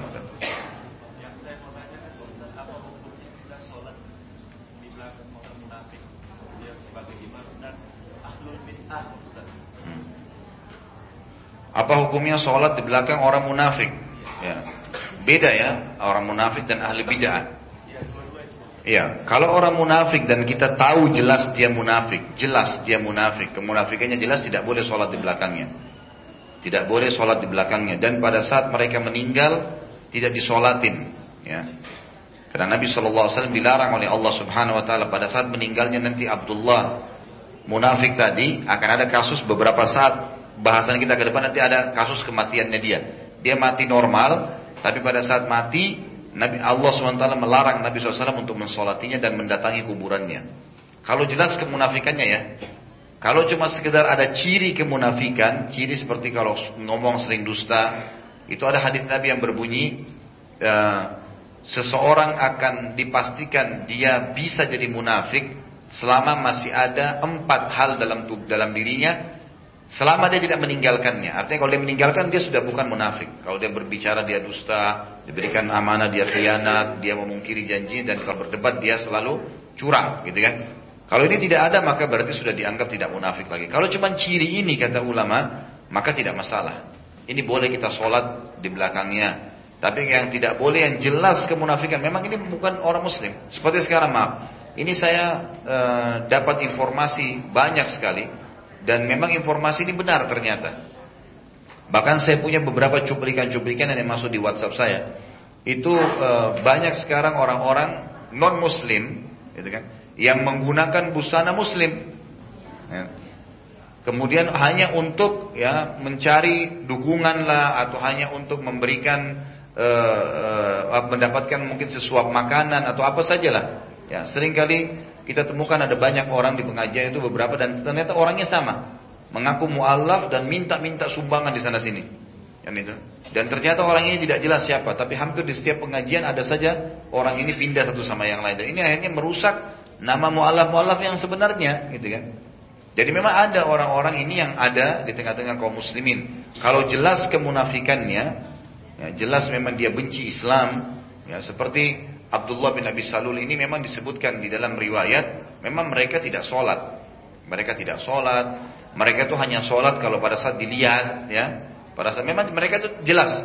Pada saat Ramadan mereka tidak puasa, memang tidak jalankan perintah. Kalau dipanggil untuk jihad, mereka yang paling pertama menjadi eh, penghadang-penghadang supaya tidak ya tidak terjadi jihad itu. Seperti itulah menyebarkan fitnah kayak tadi kasus paling gemar nyebarin fitnah. Nah ini jangan sholat di belakang mereka. Bahkan syahada, kesaksian mereka tidak dipercaya, tidak diterima. Ya, bahkan ulama mengembangkan dalam masalah ini, kalau sudah ketahuan kemunafikan tidak boleh dinikahkan, hukumnya sama dengan orang kafir. Beda dengan ahli bid'ah. Ahli bid'ah adalah orang-orang yang melakukan perbuatan yang tidak dicontohkan oleh Nabi Shallallahu Alaihi Wasallam. Ini berbeda hukumnya. Dilihat kalau bid'ahnya mukaffirah, bid'ah yang bisa mengkafirkan dia seperti minta-minta di kuburan, ya, sembah-sembah kuburan. Ini, ini bid'ah perbuatan yang Nabi SAW tidak pernah contohkan dan memang sudah sampai pada tingkat mengkafirkan dia karena dia minta-minta kepada selain Allah Subhanahu wa taala. Maka ini tidak boleh sholat di belakangnya. Tapi kalau bid'ahnya itu sifatnya bid'ah yang bisa saja dia tidak faham atau dinyatakan bid'ah karena masih ada perselisihan pendapat para ulama. Misal karena lemahnya hadis, gitu kan? Karena lemahnya hadis, maka ini tidak masalah. Seperti kasus misalnya masalah orang menggunakan tasbih dalam berzikir, gitu kan? Itu memang hadisnya ada riwayat Imam Tirmidzi, cuma dilemahkan oleh para ulama. Kasus terlemahkannya hadis ini, sebagian ulama menganggap itu adalah perbuatan bid'ah, gitu kan? Nah orang seperti ini tentu dia aman tidak mengerjakannya. Tapi kalau ada yang mengerjakan lalu jadi imam, apakah boleh kita sholat di belakangnya? Boleh. Tidak ada masalah gitu ya. Karena bukan bid'ah yang sampai mengkafirkan. Ada lagi? Saya eh, mohon penjelasan mengenai doa Kanzul Arsh. Di situ tertulis La ilaha illallah subhana subhana isa ruhullah. Saya melihat seseorang setelah sholat zikir membaca ini, apakah ini sesat? Saya tidak berani mengatakan itu sesat ya, kita tidak bisa memfonis orang sesat. Tetapi alangkah baiknya seorang muslim kalau kembali kepada zikir, zikir yang ada sunnahnya. Allah alam yang kami ketahui tidak pernah ada hadis Nabi SAW yang menyebutkan zikir habis sholat mengikuti dengan istilah Isa ruhullah. Tapi memang Isa alaihissalam menerima ruh dari Allah. Waruhun min dalam ayat dikatakan. Kalimat itu tidak salah. Kalimat itu benar. Tapi meletakkan zikir ini di zikir habis sholat dengan menyusunnya misalnya dan ini tidak pernah contoh dari Nabi SAW ini yang tidak boleh, gitu kan? Ini tidak boleh. Tapi makna kalimat itu sendiri tidak bisa kita katakan salah atau sesat, gitu kan? Karena memang ini ada dalam ayat Al-Quran tentang masalah waruhun min dan memang Isa alaihissalam menerima ruh darinya dari Allah swt. Yang saya ingin tanyakan siapakah tokoh sahabat yang dianggap dokter di masa Rasulullah SAW Melihat banyaknya perang pada masa Rasulullah SAW Mohon penjelasannya Ustaz. Kalau dokter secara khusus sih saya tidak pernah temukan namanya ya. Saya tidak pernah temukan namanya. Tetapi hampir semua sahabat Menjadikan metode yang Nabi SAW sebutkan Seperti masalah mengkonsumsi madu Habbatus sauda Atau biasa kita sebutkan jintan hitam di Indonesia. Kemudian uh, menggunakan bekam, kai gitu kan? Kemudian mereka menggunakan doa-doa ruki yang diajarkan oleh Nabi Shallallahu Alaihi Wasallam. Ya. Ini semua dijalankan dan hampir semuanya tahu. Hampir semuanya mengetahui, tahu masalah itu. Ya, sampai sebagian ulama mengatakan para sahabat itu memang biasa saling membekam satu sama yang lain. Ya, gitu. Mereka memang melakukan perbuatan-perbuatan dan Nabi SAW juga mencontohkannya. Yang saya tahu mereka saling mengobati satu sama yang lain, tapi yang menonjol Allah alam saya tidak tahu. Tapi di kalangan para sahabiat ada ya sahabiat ini biasanya uh, tapi saya tidak terlintas sekarang namanya ya ada seorang wanita yang dikenal dengan perawat pertama dalam Islam. Subhanallah saya lupa sekarang. Mungkin Bapak Ibu bisa ketik di Google tulis saja perawat uh, dalam Islam atau mungkin dokter di kalangan sahabat mungkin saja bisa ada yang keluar nama-namanya Allah. Saya memiliki ayah yang saya memiliki ayah seorang katolik yang katolik ya. Saat ini beliau tinggal dengan saudaranya. Saya ingin berbakti dengan orang tua saya dan saya mengajak untuk tinggal dengan saya. Tapi ayah saya masih menjalankan ibadah ke gereja hari Minggu. Mohon sarannya apa sebaiknya saya lakukan menurut syariat Islam. Tidak ada masalah. Jadi boleh saja uh, Anda membiarkan dia, membiarkan dia pada rumah saudara, apalagi kalau saudara itu masih seagama dengan beliau ya. Maka dibiarkan aja. Kalau misalnya memang sama-sama agama Katolik, tapi kita tetap berbakti. Berbaktinya dengan cara datang tiap hari menjenguk gitu kan, memberikan kebutuhan-kebutuhannya, makanannya, minumannya, pakaiannya, e, mengantar ke tempat yang dia inginkan kalau bukan berbau ritual, bukan ke gereja misalnya. Kayak mau silaturahim keluarga, mau butuh beli kebutuhan hajatnya, semua dipenuhi. Yang dalam Islam boleh lakukan. Yang dalam Islam boleh lakukan. Lalu bagaimana kalau seandainya dia mau tinggal sama saya atau saya memintanya tinggal, bolehkah? Boleh saja. tidak ada masalah. Orang tua yang kafir tinggal serumah sama kita, setahu saya tidak ada larangan para ulama. Masalah dia mengerjakan ritual-ritualnya, maka jangan dukung di ritual itu saja. Misal dia minta diantar ke gereja, kita jangan pergi. Ya, kita jangan pergi ke sana. Hanya itu saja. Jadi mungkin dia akan pergi dengan sendiri, tapi sampaikan apa adanya. Ayah, maaf, kalau untuk ritual saya tidak bisa mendukungnya, tapi yang lain silahkan. Kebutuhan apa pun, makan, minum, pakaian segalanya. Sambil didakwahi, itu yang saya ketahui. Tapi jelas tetap bakti, jangan tidak bakti. Karena bakti itu wajib hukumnya walaupun orang tua kita non muslim.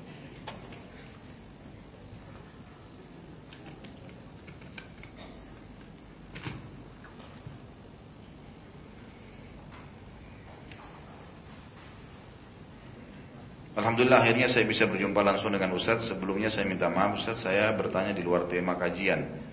Tapi saya mohon dengan sangat pertanyaannya, saya, eh, pertanyaan saya bisa dijawab sekarang. Ada beberapa pertanyaan ke Ustadz. Asli saya dari daerah Pacitan Jatim. Bagaimana hukumnya kalau saya mendirikan sholat di masjid atau musola lalu setelah saya azan setelah saya azan iqamah tidak ada orang sama sekali dan cuma saya sendiri. Apakah itu tetap terhitung berjamaah? Nah, sendiri berarti. Tentu pertama kita sambut ya. Terima kasih sudah datang di majelis kita ini dan insya Allah mudah-mudahan dicatat pahala oleh Allah SWT dalam perjalanannya dan juga saya juga tentu berterima kasih, saya juga gembira bisa bertemu dengan jemaah sekalian dan di mana pun saya pengajian, saya juga tetap gembira karena ini adalah aset amal jariah kita, sama-sama saling berbagi ilmu ya. Jadi kalau sholat sendiri ya sholat sendiri, karena syarat berjamaah harus minimal dua orang, gitu kan. Tapi insya Allah niatnya tadi mau berjamaah itu sudah dapat, niatnya mau berjamaah. Nah, gitu.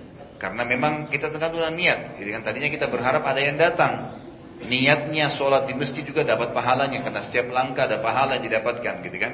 Itu insya Allah sudah dapat. Saya sering melakukan perjalanan dari Jakarta ke Pacitan dan sebaliknya dengan kereta. Saya berangkat jam 11.30 sampai tujuan 20.30 apakah empat waktu sholat itu bisa saya jamak pasar? Sedangkan kalau saya masih melakukan sholat di kereta saya mau melakukan sholat di kereta sulit dengan keterbatasan tempat dan kalau saya tayamum di situ juga uh, ada air. Ya. Tentu saja boleh selama dalam perjalanan musafir. Ini bapak atau ibu yang bertanya boleh silahkan, gitu kan. Dan caranya kalau di kereta ya sholat dalam keadaan duduk, gitu kan. Duduk di kursinya sholat. Karena tidak mungkin berdiri kan. Kereta kadang-kadang goncang itu sama dengan bus, sama dengan pesawat. Boleh sholat sambil duduk, tidak ada masalah, gitu kan. Sholat semampunya duhur, asar, dijamak, kasar dalam perjalanan boleh. Maghrib Isya juga dikerjakan hal yang sama. Jadi itu tidak ada masalah karena memang perintah Nabi SAW begitu. Nabi SAW menjamak qasar dalam perjalanan beliau. Apa beda antara sholat syuruk dengan sholat duha? Nah, ini yang lebih kuat pendapat ulama dibedain. Walaupun ada pendapat yang mengatakan sama saja. Syuruk adalah duha. Tapi saya saya juga dulu dulu dulu ya berpegang pada pendapat ini menganggap syuruk adalah duha. Tapi setelah saya telusurin dalilnya, saya temukan memang ternyata ini dua solat yang terpisah. Dua solat yang terpisah. Syuruk adalah hadis Nabi SAW yang dihasankan oleh para ulama yang berbunyi siapa pun yang sholat di masjid kemudian dia duduk berzikir berzikir ini bisa majelis ilmu baca Quran berzikir ataupun dia saling menasihati dengan muslim yang lain gitu kan ya, kemudian dia tunggu sampai syuruk syuruk awal terbitnya matahari ya, terangnya matahari kemudian dia sholat dua rakaat pahalanya sama dengan haji dan umroh sempurna sempurna sempurna. Ini ada hadis sendiri. Dan ini pendapat yang paling kuat memang dia sholat sendiri. Niatnya dalam hati adalah sholat syuruk gitu kan? Kalau duha berbeda karena duha memang disebutkan duha itu sudah dalam firman Allah wa duha. Duha adalah waktu di mana unta sudah merasakan uh, teriknya matahari. Nah teriknya matahari. Jadi sudah sangat terang gitu kan? Dan terasa terik matahari waktu syuruk itu kalau kita keluar mataharinya belum terasa terik. Kan gitu. jadi memang berbeda waktunya. Maka itu lain waktu duha berbeda. Dan duha ini juga ada fadilah sendiri disebutkan di dalam hadis dan Nabi SAW memberikan nama dengan sholat duha. Allah alam. Jadi ini waktu yang terpisah.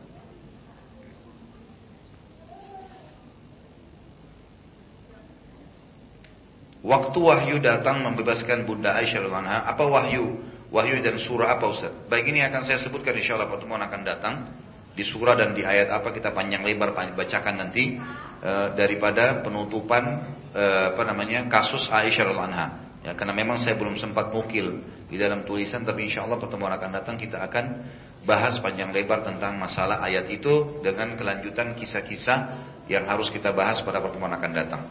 Baik, mungkin begitu dulu Bapak Ibu sekalian, sudah jam 11 lewat. Mudah-mudahan apa yang kita bahas pada hari ini bermanfaat. Dan sekali lagi saya mohon maaf karena keterlambatan tadi tetap dicatat pahala oleh Allah Subhanahu wa taala. Dan semoga yang sakit disembuhkan penyakitnya, yang dililit utang dilunasi utangnya, yang belum dapat hidayah dimudahkan dapat hidayah, yang sudah dapat hidayah dimudahkan untuk mengamalkan. Dan semoga saja semua yang hadir di sini diampuni semua dosa-dosanya, tinggal kedua orang tua kita dan seluruh muslimin dan muslimat yang masih hidup dan juga sudah meninggal. Dan semoga Allah dengan kemahamurahannya menolong saudara-saudara kita di Palestina, di Syria, di Yaman, di Irak, di Myanmar, di mana pun mereka berada sedang tertindas. Semoga Allah ikhlaskan niat mereka, kokohkan telapak kaki mereka, eh, terima para syuhada mereka dan Allah partisipasikan kita bersama mereka di pahala dalam memuliakan agama Islam ini baik dengan doa, dengan harta juga dengan jiwa kita. Dan semoga Allah dengan kemahamurahannya juga yang saya yakin sedang melihat kita sekarang dan para malaikatnya hadir dalam majelis ilmu ini untuk menyatukan kita semua di surga firdausnya tanpa hisab, semana ia satukan kita di majelis ilmu yang mulia ini. Sebelum saya tutup rangka majelis, saya masih mengajak lagi Bapak Ibu untuk mengikuti ceramah-ceramah kita yang ada di YouTube dan lebih lengkap di web di www.khalidbasalama.com atau bisa masuk ke Play Store sekarang. Kalau di Android, kemudian ketik Khalid Basalama ada logo warna hijau yang tulisan KHB. Itu yang resmi ya. Karena banyak saya tidak tahu dari mana teman-teman ini juga ada yang memasang nama saya, foto saya di situ kemudian dibuat sendiri. Dan itu saya tidak tahu siapa saja yang membuat itu dan itu bukan web kami atau uh, uh, yang kami resmikan. Ya. Yang resmi cuma logo, tidak ada fotonya. KHB saja. Kemudian yang diklik insya Allah akan dapat ceramah-ceramah di situ.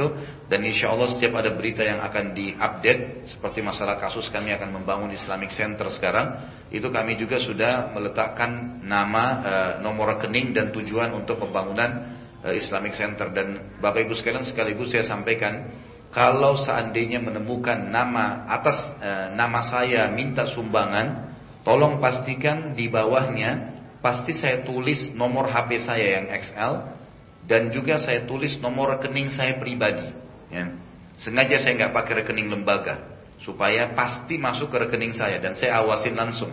Tujuannya untuk itu. Karena bisa saja misal kalau menggunakan nama yayasan Kemudian ada yang maaf tanda kutip nakal di sini dia menggunakan nama ya, dia buat yayasan yang sama tapi ditambah sedikit saja. Misal yayasan Assalam ditambah Assalam satu misalnya atau Assalam internasional itu sudah cukup untuk bisa dipakai dalam penipuan dan ini berbahaya. Tapi kalau nama pribadi saya insya Allah tidak akan terjadi itu karena banyak sekali kegiatan sosial yang sudah saya angkat di antaranya ada kegiatan untuk dai-dai, pembelian motor, biaya sponsor dai setiap bulan, cetak ulang buku-buku doa dan buku-buku agama, kemudian penggalian sumur, eh, kemudian umroh untuk para hafid Quran dan banyak program-program yang kita lakukan termasuk dalam membangun masjid. Maka saya ingatkan eh, sebagai amanah tentunya Bapak Ibu sekalian yang saya sengaja letakkan adalah nomor rekening saya pribadi di Bank Muamalat supaya memang dana itu pasti masuk dan kami punya tim di yayasan yang akan melaporkan kegiatan-kegiatan tersebut kepada semua penyumbang. Jadi kalau selain nama saya, selain nama saya nomor rekeningnya berarti jangan ditransfer, gitu kan? Saya tidak bertanggung jawab di hadapan Allah SWT pada hari kiamat. Mungkin begitu dulu. Subhanakallahumma wa bihamdika asyhadu an la ilaha illallah astaghfirullah wa atubu. Wassalamualaikum warahmatullahi wabarakatuh.